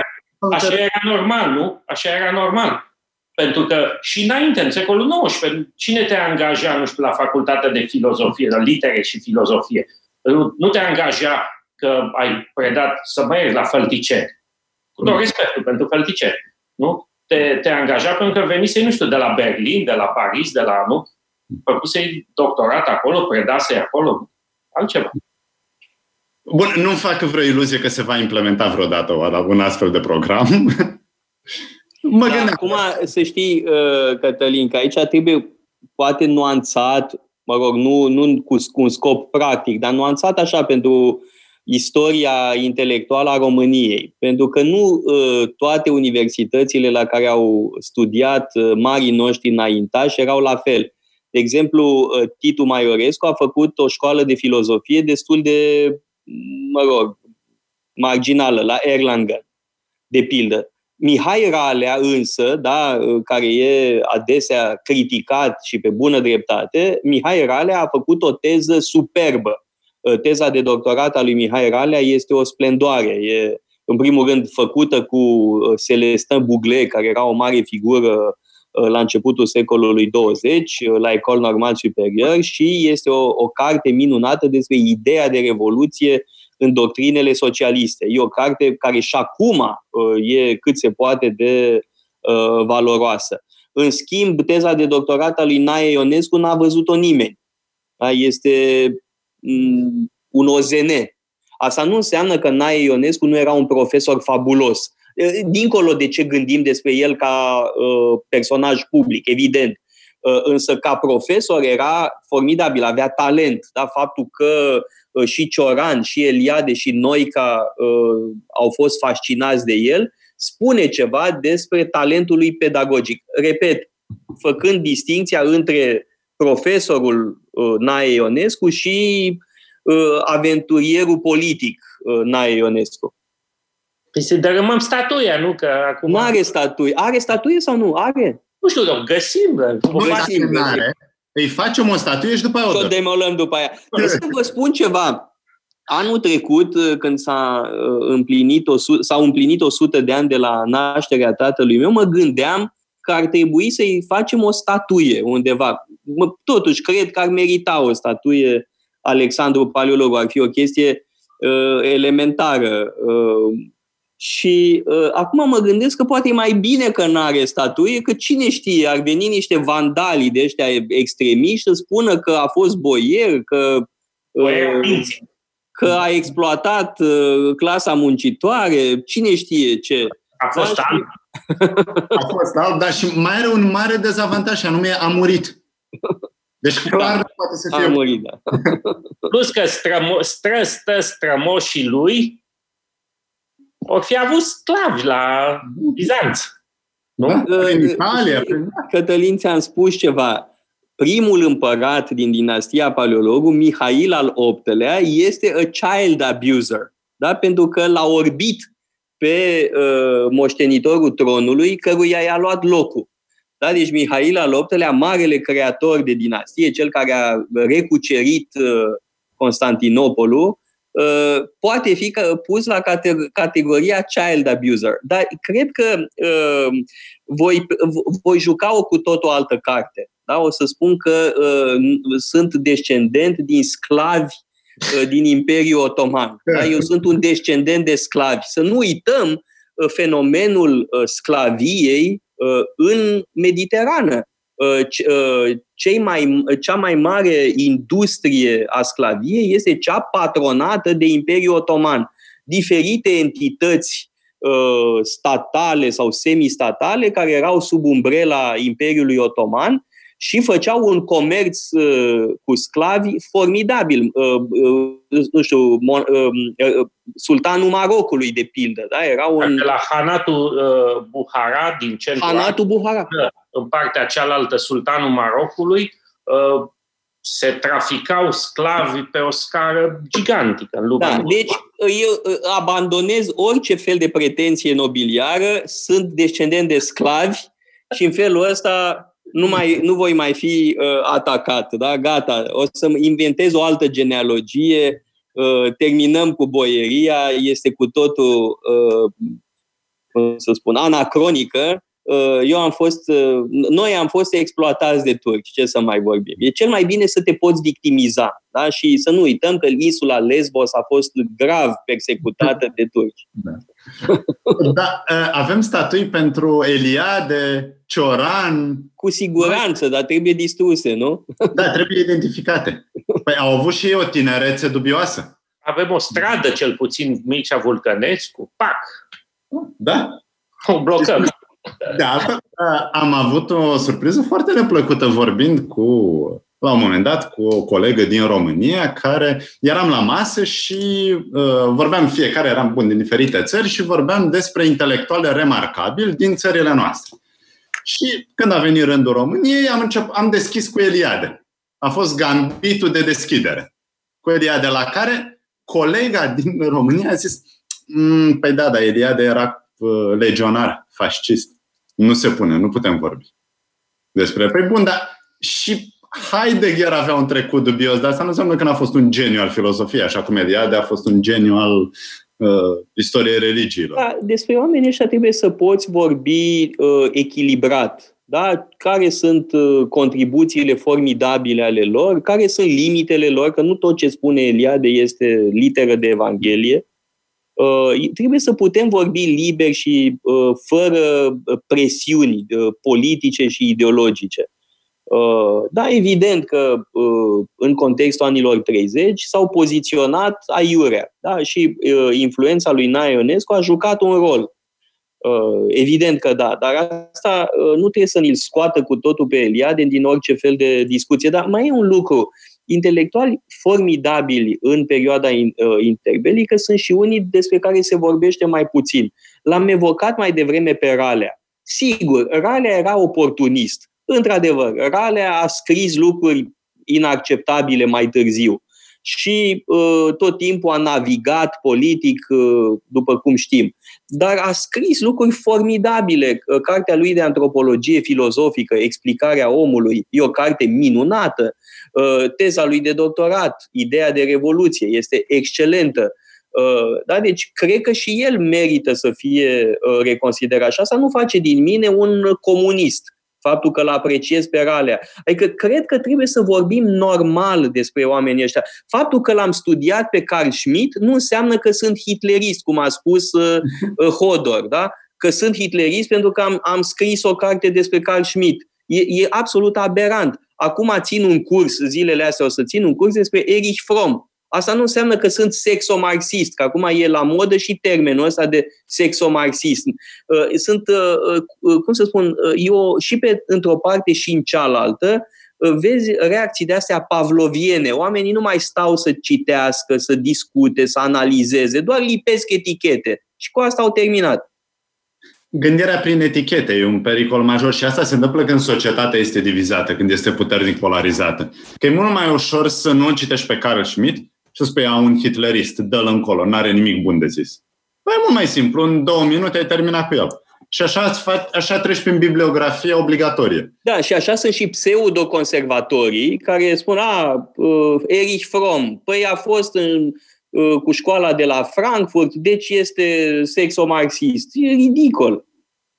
Da, eu aștept uh, cu mare interes când se va descoperi cu adevărat în discuțiile astea faptul că gânditorii antici au fost, uh, au avut un comportament uh, erotic cel puțin dubios.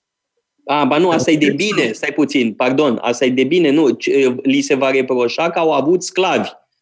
Și nu vom mai, uh, iar Aristotel chiar a justificat sclavia în uh, politica. Depinde din ce parte ataci. Că poți să ataci și de pe stânga și de pe dreapta, cei pseudoconservatori. ah, exact, da. Înseamnă că n-a ținut la familia tradițională. Poate. Da, să știi că am pățit-o, am pățit-o deja. Am, am ținut un curs despre împăratul Hadrian uh, și m-a atacat un pseudoconservator de ăsta troglodit. Cum uh, faceți despre Hadrian, care care a avut un iubit, uh, ce e asta, propagandă homosexuală. Bă, e incredibil. Da? E absolut îți stă mintea în loc. Uh, de asemenea, gogomănii. Da, dar știi că a fost și antisemit? E, e, depinde acum din ce punct de vezi, da. da că a demolat Ierusalimul, da. da. A, a, o să am un curs despre Iulian Apostatu um, în, într-o piesă formidabilă a lui Henrik Ibsen. Da? Henrik Ibsen a scris o piesă enormă, da? 300 de pagini, 100 de personaje, 10 acte, dacă sunt două uh, piese, uh, despre Iulian Apostatu. Ce o cauți? Mi-o caut, da. Ceea ce mă duce la următoarea întrebare. Poate m-a ajutat să lămurim uh, chestiunea asta și poate ne ajută și ascultătorii noștri. Despre ce avem voie să vorbim astăzi? Că am văzut despre ce nu avem voie să vorbim. Păi mai nimic. Ce nu avem voie să admirăm, ce nu avem voie să citim, ce nu avem voie să gândim, să zicem. Dar despre ce avem voie să vorbim? Sau să predăm? Nu știu, mă gândesc la cursul tău, Răzvan. Răzvan, tu o să ții un curs uh, despre meditații și cultivarea sinelui. Uh, o să vorbești despre Marcus Aurelius? Da. E ok, Marcus Aurelius? Mm, în primul rând era împărat. Deci clar era exploatator. Și avea și o filozofie sto- stoică, care e cam elitistă. Și scria și în greacă. Sau cum ar spune Evanghelie, etilistă. E, etilistă. Deci Da, Sfântul ești la Augustin- limită, Răzvan. Ești la limită. Fii atent, fii atent. Sfântul Sfântul Augustin și Descartes, cum stăm? un habotnic creștin. Sfântul Augustin, clar un habotnic, nu mai poate Da, fi. african. Eh? E, asta e bine, da. Asta e bine. Da, compensează. Descartes, de, despre Descartes nu știu ce să zic. Mm, uh, bărbat alb, heterosexual, se pare, nu cred că e bine. Nu. N- Nu numai asta, m- era și totuși un aristocrat uh, Ne. mizerabil. Uh, și Husserl. Cred, că- cred că la Husserl stau bine. Originea evreiască. Acolo cred că nu mai pot fi atacat că n-am... Ba da, cum să nu? Pentru că există acest antisemitism uh, incredibil de stânga. De alminte trebuie spus ceva. Uh, Zilele trecute a murit un mare intelectual israelian, un tip pentru care am o mare admirație, Zev Sternhell. Uh, Și uh, țin minte, în urmă cu aproape 30 de ani, când am citit cartea lui despre dreapta proletară, la droat proletarien, în care arată că în secolul XIX antisemitismul era preponderent de stânga. Da? Sunt uh, um, forme de socialism uh, structural antisemite. Da? Și primele uh, uh, tratate sau cărți virulent antisemite sunt în mod ciudat, surprinzător, de stânga. După aia, într-adevăr, la sfârșitul secolului XIX, odată cu afacerea Dreyfus, s-a produs o alunecare spre dreapta a antisemitismului. Și ai în Franța, de pildă, un antisemitism de dreapta uh, virulent. Dar până atunci există curente socialiste profund antisemite. Uh, opera lui Zev Sternel este uh, foarte incitantă. Uh, a scris despre uh, dreapta proletară, uh, despre nașterea ideologiei fasciste, la naissance de l'ideologie fasciste, o carte minunată, și ni droit ni gauche, nici dreapta, nici stânga, pentru că în discursul fascist ai această idee că fascismul nu e nici de dreapta, nici de stânga. Este un elan de reînnoire a societății care nu este nici de dreapta, nici de stânga, că reprezintă o nouă generație, e un discurs generaționist care pretinde că nu e nici de dreapta, nici de stânga. Da, am folosit cartea lui Sternfeld despre nașterea ideologiei fasciste. Um, un mare intelectual a dispărut, într-adevăr. Uh, unul care, deși de stânga, a avut onestitatea intelectuală. Nu multă lume mai este onestă intelectuală astăzi, a avut onestitatea intelectuală de a dezgropa rădăcinile profunde ale fascismului în anumite variante ale mișcării socialiste. Aduceți-vă aminte că Mussolini însuși a fost, nu așa, redactorul șef de la Avanti, uh, cotidian socialist. Și a fost un uh, lider al mișcării muncitorești italiene. După război a, a pirat către fascism. Asta e, e un argument pe care îl auzim adesea, dar mie nu mi se pare suficient, uh, pentru că poate fi un detaliu biografic. Uh, cred că Sternhell merge mult mai adânc uh, și arată că un antisemitism profund în anumite uh, variante ale socialismului în secolul uh, XIX. Dau un antisemitism care asociază uh, evreul cu capitalul. Da? Uh, și de aia spuneam, Răzvan, uh, eu n-aș fi așa sigur cu Husserl, da? pentru că uh, totuși era un burghez, uh, era un uh, reprezentant al burgheziei evreiești, uh, adică ce mai rău de atâta pentru unii. Da? Cu alte cuvinte, mi-ați desfințat cursul. Acum pot să fac acasă. Despre cine de... lasă doi cenzori să vorbim totuși. Despre ce ne lasă? Ce avem voi să facem astăzi? Uh, Cătălin, uh, știi foarte bine că eu te incit să faci un curs uh, despre sclavie, despre sclavagism, despre sclavagism în uh, Evul Mediu și în epoca modernă. Nu, nu vreau să acoperim chiar toată istoria sclavagismului, pentru că e un fenomen universal. E un fenomen universal, e un fenomen care uh, există și acum în anumite forme uh, și sunt state care au abolit oficial sclavia foarte recent. Da, dacă în anii 60 sau în anii 90 chiar. Mauritania, da?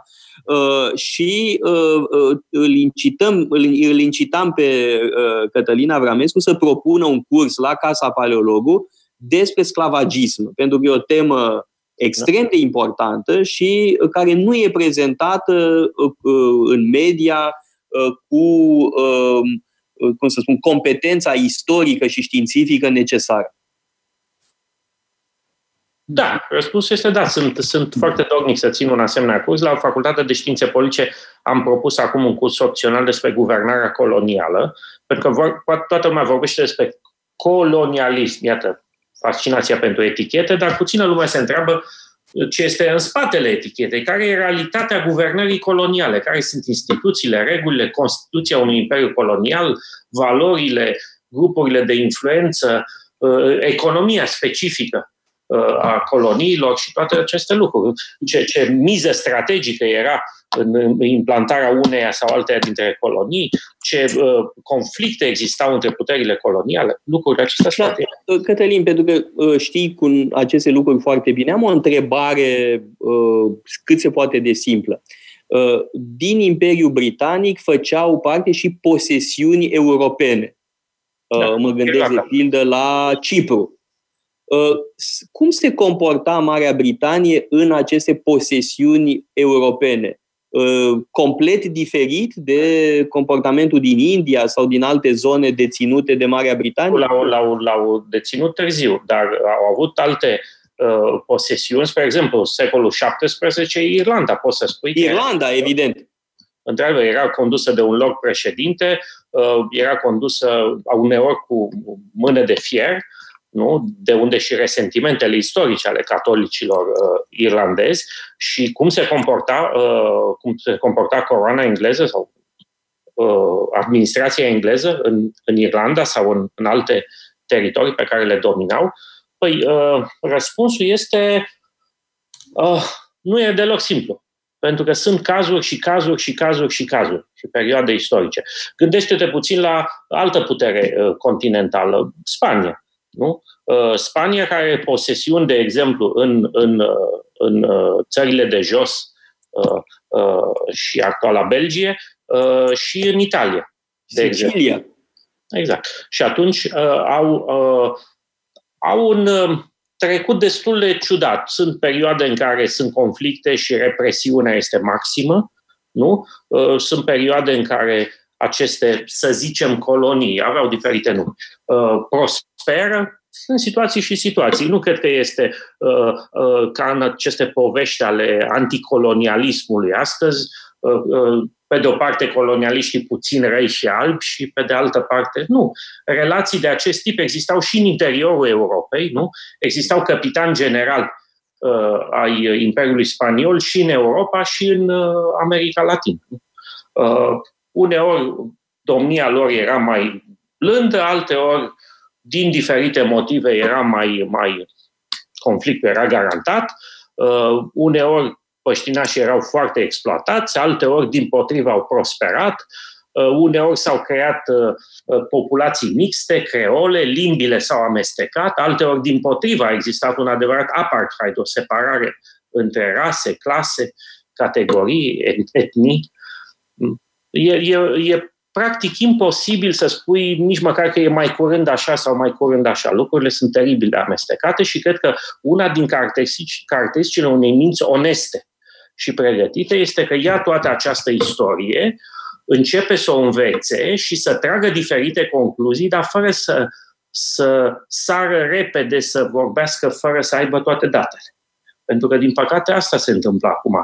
Noi ce trebuie să facem, ce se așteaptă de la noi în ordine universitară, cred unii, este doar să condamnăm ce? imperialismul omului alb. Uh, am discutat la un moment dat cu un coleg din Statele Unite și îmi spunea, păi da, Europa a profitat de comerțul din colonii. Și am pus o întrebare, zic eu, foarte simplă. Știi cât de important sau neimportant era, era comerțul cu coloniile? Și aici a ezitat puțin, pentru că dacă te gândești puțin, o bună parte din economia europeană nu era conectată, și subliniez acest nu, nu era conectată sau era slab conectată la, la uh, economia colonială. Nu? Că unde sunt marile orașe sau unele dintre marile orașe ale citadelele comerțului european? Sunt multe dintre ele în nordul Europei. E interesant că noi nu mai știm asta astăzi, am cam uitat. De ce? Printre altele, printre altele, doar un motiv. Printre altele pentru că în al doilea război mondial au fost obliterate de bombe. Hai să ne uităm puțin din zona baltică. Narva, un oraș splendid, a fost pur și simplu răzuit de pe suprafața pământului. Au rămas o singură casă în picioare după ce a trecut armata sovietică pe acolo. Una singură. Nu? Deci Narva n-a mai existat. Uh, uite-te la Hamburg, bombardat în mod epic în al doilea război mondial. Lübeck, făcut pulbere în al doilea război mondial. Danzig, făcut una cu pământul în al doilea război mondial. Dar dacă te uiți cât de importante erau, erau centre economice masive. Cu ce erau conectate aceste centre? Toate. Nu erau conectate cu provincia Capului în Africa de Sud, nu erau conectate cu Batavia, Indonezia actuală, nu erau conectate cu, nu știu, Argentina, Venezuela sau Brazilia, erau conectate cu zona economică, nu așa, cu economiile din centrul și nordul Europei. De exemplu, Danzig, actualul Dansk, nu? se alimenta cu ce? De pildă din comerțul de grâne care venea din direcția Poloniei. Că astea erau lucrurile de care se serveau europenii. Grâne, lemn, argint, o bună parte din argint, by the way, era extras din Europa. Piele, bere, nu știu, de la nasturi la, la, la orice. Ai zice, citind istoriile prezente despre colonialism, că europeanul mediu se așeza la prânz în fața unei farfurii cu piper și scorțișoare și mânca cu cu lingura, piper și scorțișoare. Nu era așa. Piperul, scorțișoare, condimentele, toate aceste lucruri au o importanță, sigur, certă. S-au făcut averi uh, datorită comerțului coloniile, dar, dar repet, asta este o, o mică parte a istoriei economiei europene, nu poți să generalizezi. Da, deci cu atât mai necesar cursul despre care uh, vorbeam. Uh, ne apropiem de final, mai avem, uh, văd, uh, doar vreo 10 minute. Uh, așa că ar trebui să tragem niște concluzii. Da? Mhm. Uh, uh, Răzvan, poate ai niște propuneri de concluzii.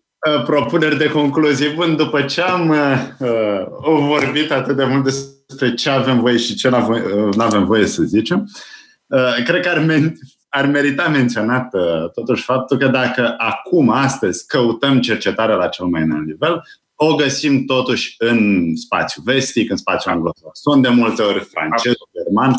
Cu alte cuvinte, acolo se face școală serioasă. Cu toate derapajele, bun, am enumerat câteva dintre ele și cu siguranță există, totuși ă, acela rămâne centrul cunoașterii umane. Deci nu cred că trebuie să fim alarmiști. Bineînțeles, nu se va dărâma mâine edificiu cunoașterii umane, Uh, dar, bineînțeles, uh, am văzut uh, foarte clar că avem nevoie de nuanțare. Să, ne, să citim în context toate aceste povești pe care e ușor să le blamăm. E ușor să judecăm în termeni morali.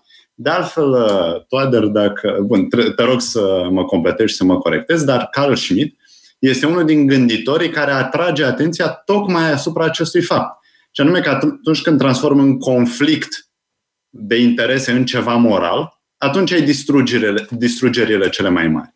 Atunci conflictul devine cu adevărat devastator. A scris o carte spre sfârșitul vieții lui, cred că e chiar ultima uh, carte scrisă, avea peste 90 de ani, uh, care se cheamă uh, Tirania valorilor, Die Tyrannei der Werten.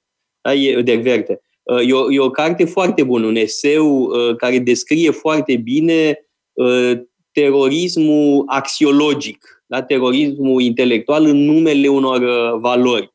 Uh, îmi scria ieri cineva pe Facebook, uh, pentru că am comentat derapajele rasiste ale acestei profesoare Gopal de la Cambridge, spunea cineva, gata, m-am hotărât, nu-mi dau copilul la Cambridge. Ceea ce mi se pare excesiv.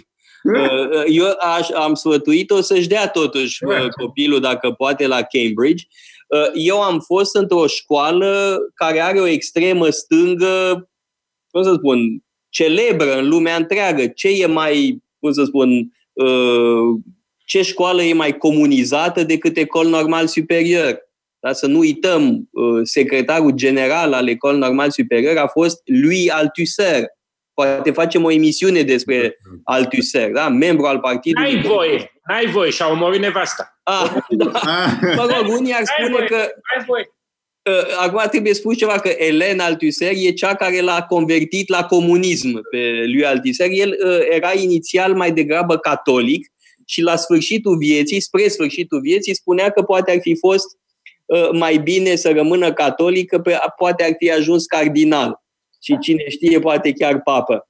Uh, da. Deci, bun, sigur, climatul era destul de dezagreabil din acest punct de vedere. Da? Nimeni nu m-a împiedicat să-mi văd de studiile mele, mai mult stăteam în bibliotecă decât să am de-a face cu troțchiștii. Și aveai profesor normal. Bun? Aveai profesor bun? Da, excelent, nu așa, da. Sigur că erau și profesori activiști, activiști extremiști, cum este, de exemplu, Alain Badiou, da, Alain Badiou uh, a fost militant maoist în anii 70, a scris orori, efectiv orori în anii 70 și nu prea și-a cerut scuze. Uh, din potrivă, uh, a scris pentru a justifica derapajele lui din anii 70, spunând, da, obiectiv n-aveam dreptate, dar subiectiv aveam dreptate. Ceea ce mi se pare de o rea credință nemaipomenită. Uite, Jean-Paul Sartre a dezvoltat o teză extraordinară despre la mauvaise foi, reaua credință. Mi se pare că ce a scris Sartre despre uh, mauvaise foi, despre reaua credință, este fundamental. Ori și doamna Gopal este de o rea credință extraordinară pentru că justifică în continuare un derapaj uh, inacceptabil. La fel și Alain Badiou Uh, acest fost maoist uh, susține în continuare că, uh, dintr-un anumit punct de vedere, totuși a avut dreptate. Subiectiv avea dreptate, obiectiv nu avea dreptate. Mai aveți cumva de adăugat ceva, Cătălin, să tragem ultime concluzii? Trebuie reintrodus examenul de admitere la facultate. Da, și să nu uităm că anul trecut a fost cineva care spunea acest lucru, uh, că trebuie reintroduse examenele Cine? Uh, în universități. Serios? Poftim? Da, a fost un, un candidat la președinție care a vorbit ah, mult despre asta. Da, am auzit că a luat, dar vreo 5 ceva la sută. a avut succes cu programul ăsta cu admitere. A luat 5,72 la sută. Dacă mai candidez o dată, o să promit că voi favoriza impostorii și așa o să mă aleagă mult mai multă lume. Păi un în față la procesul ăla, imediat, dintr-un foc.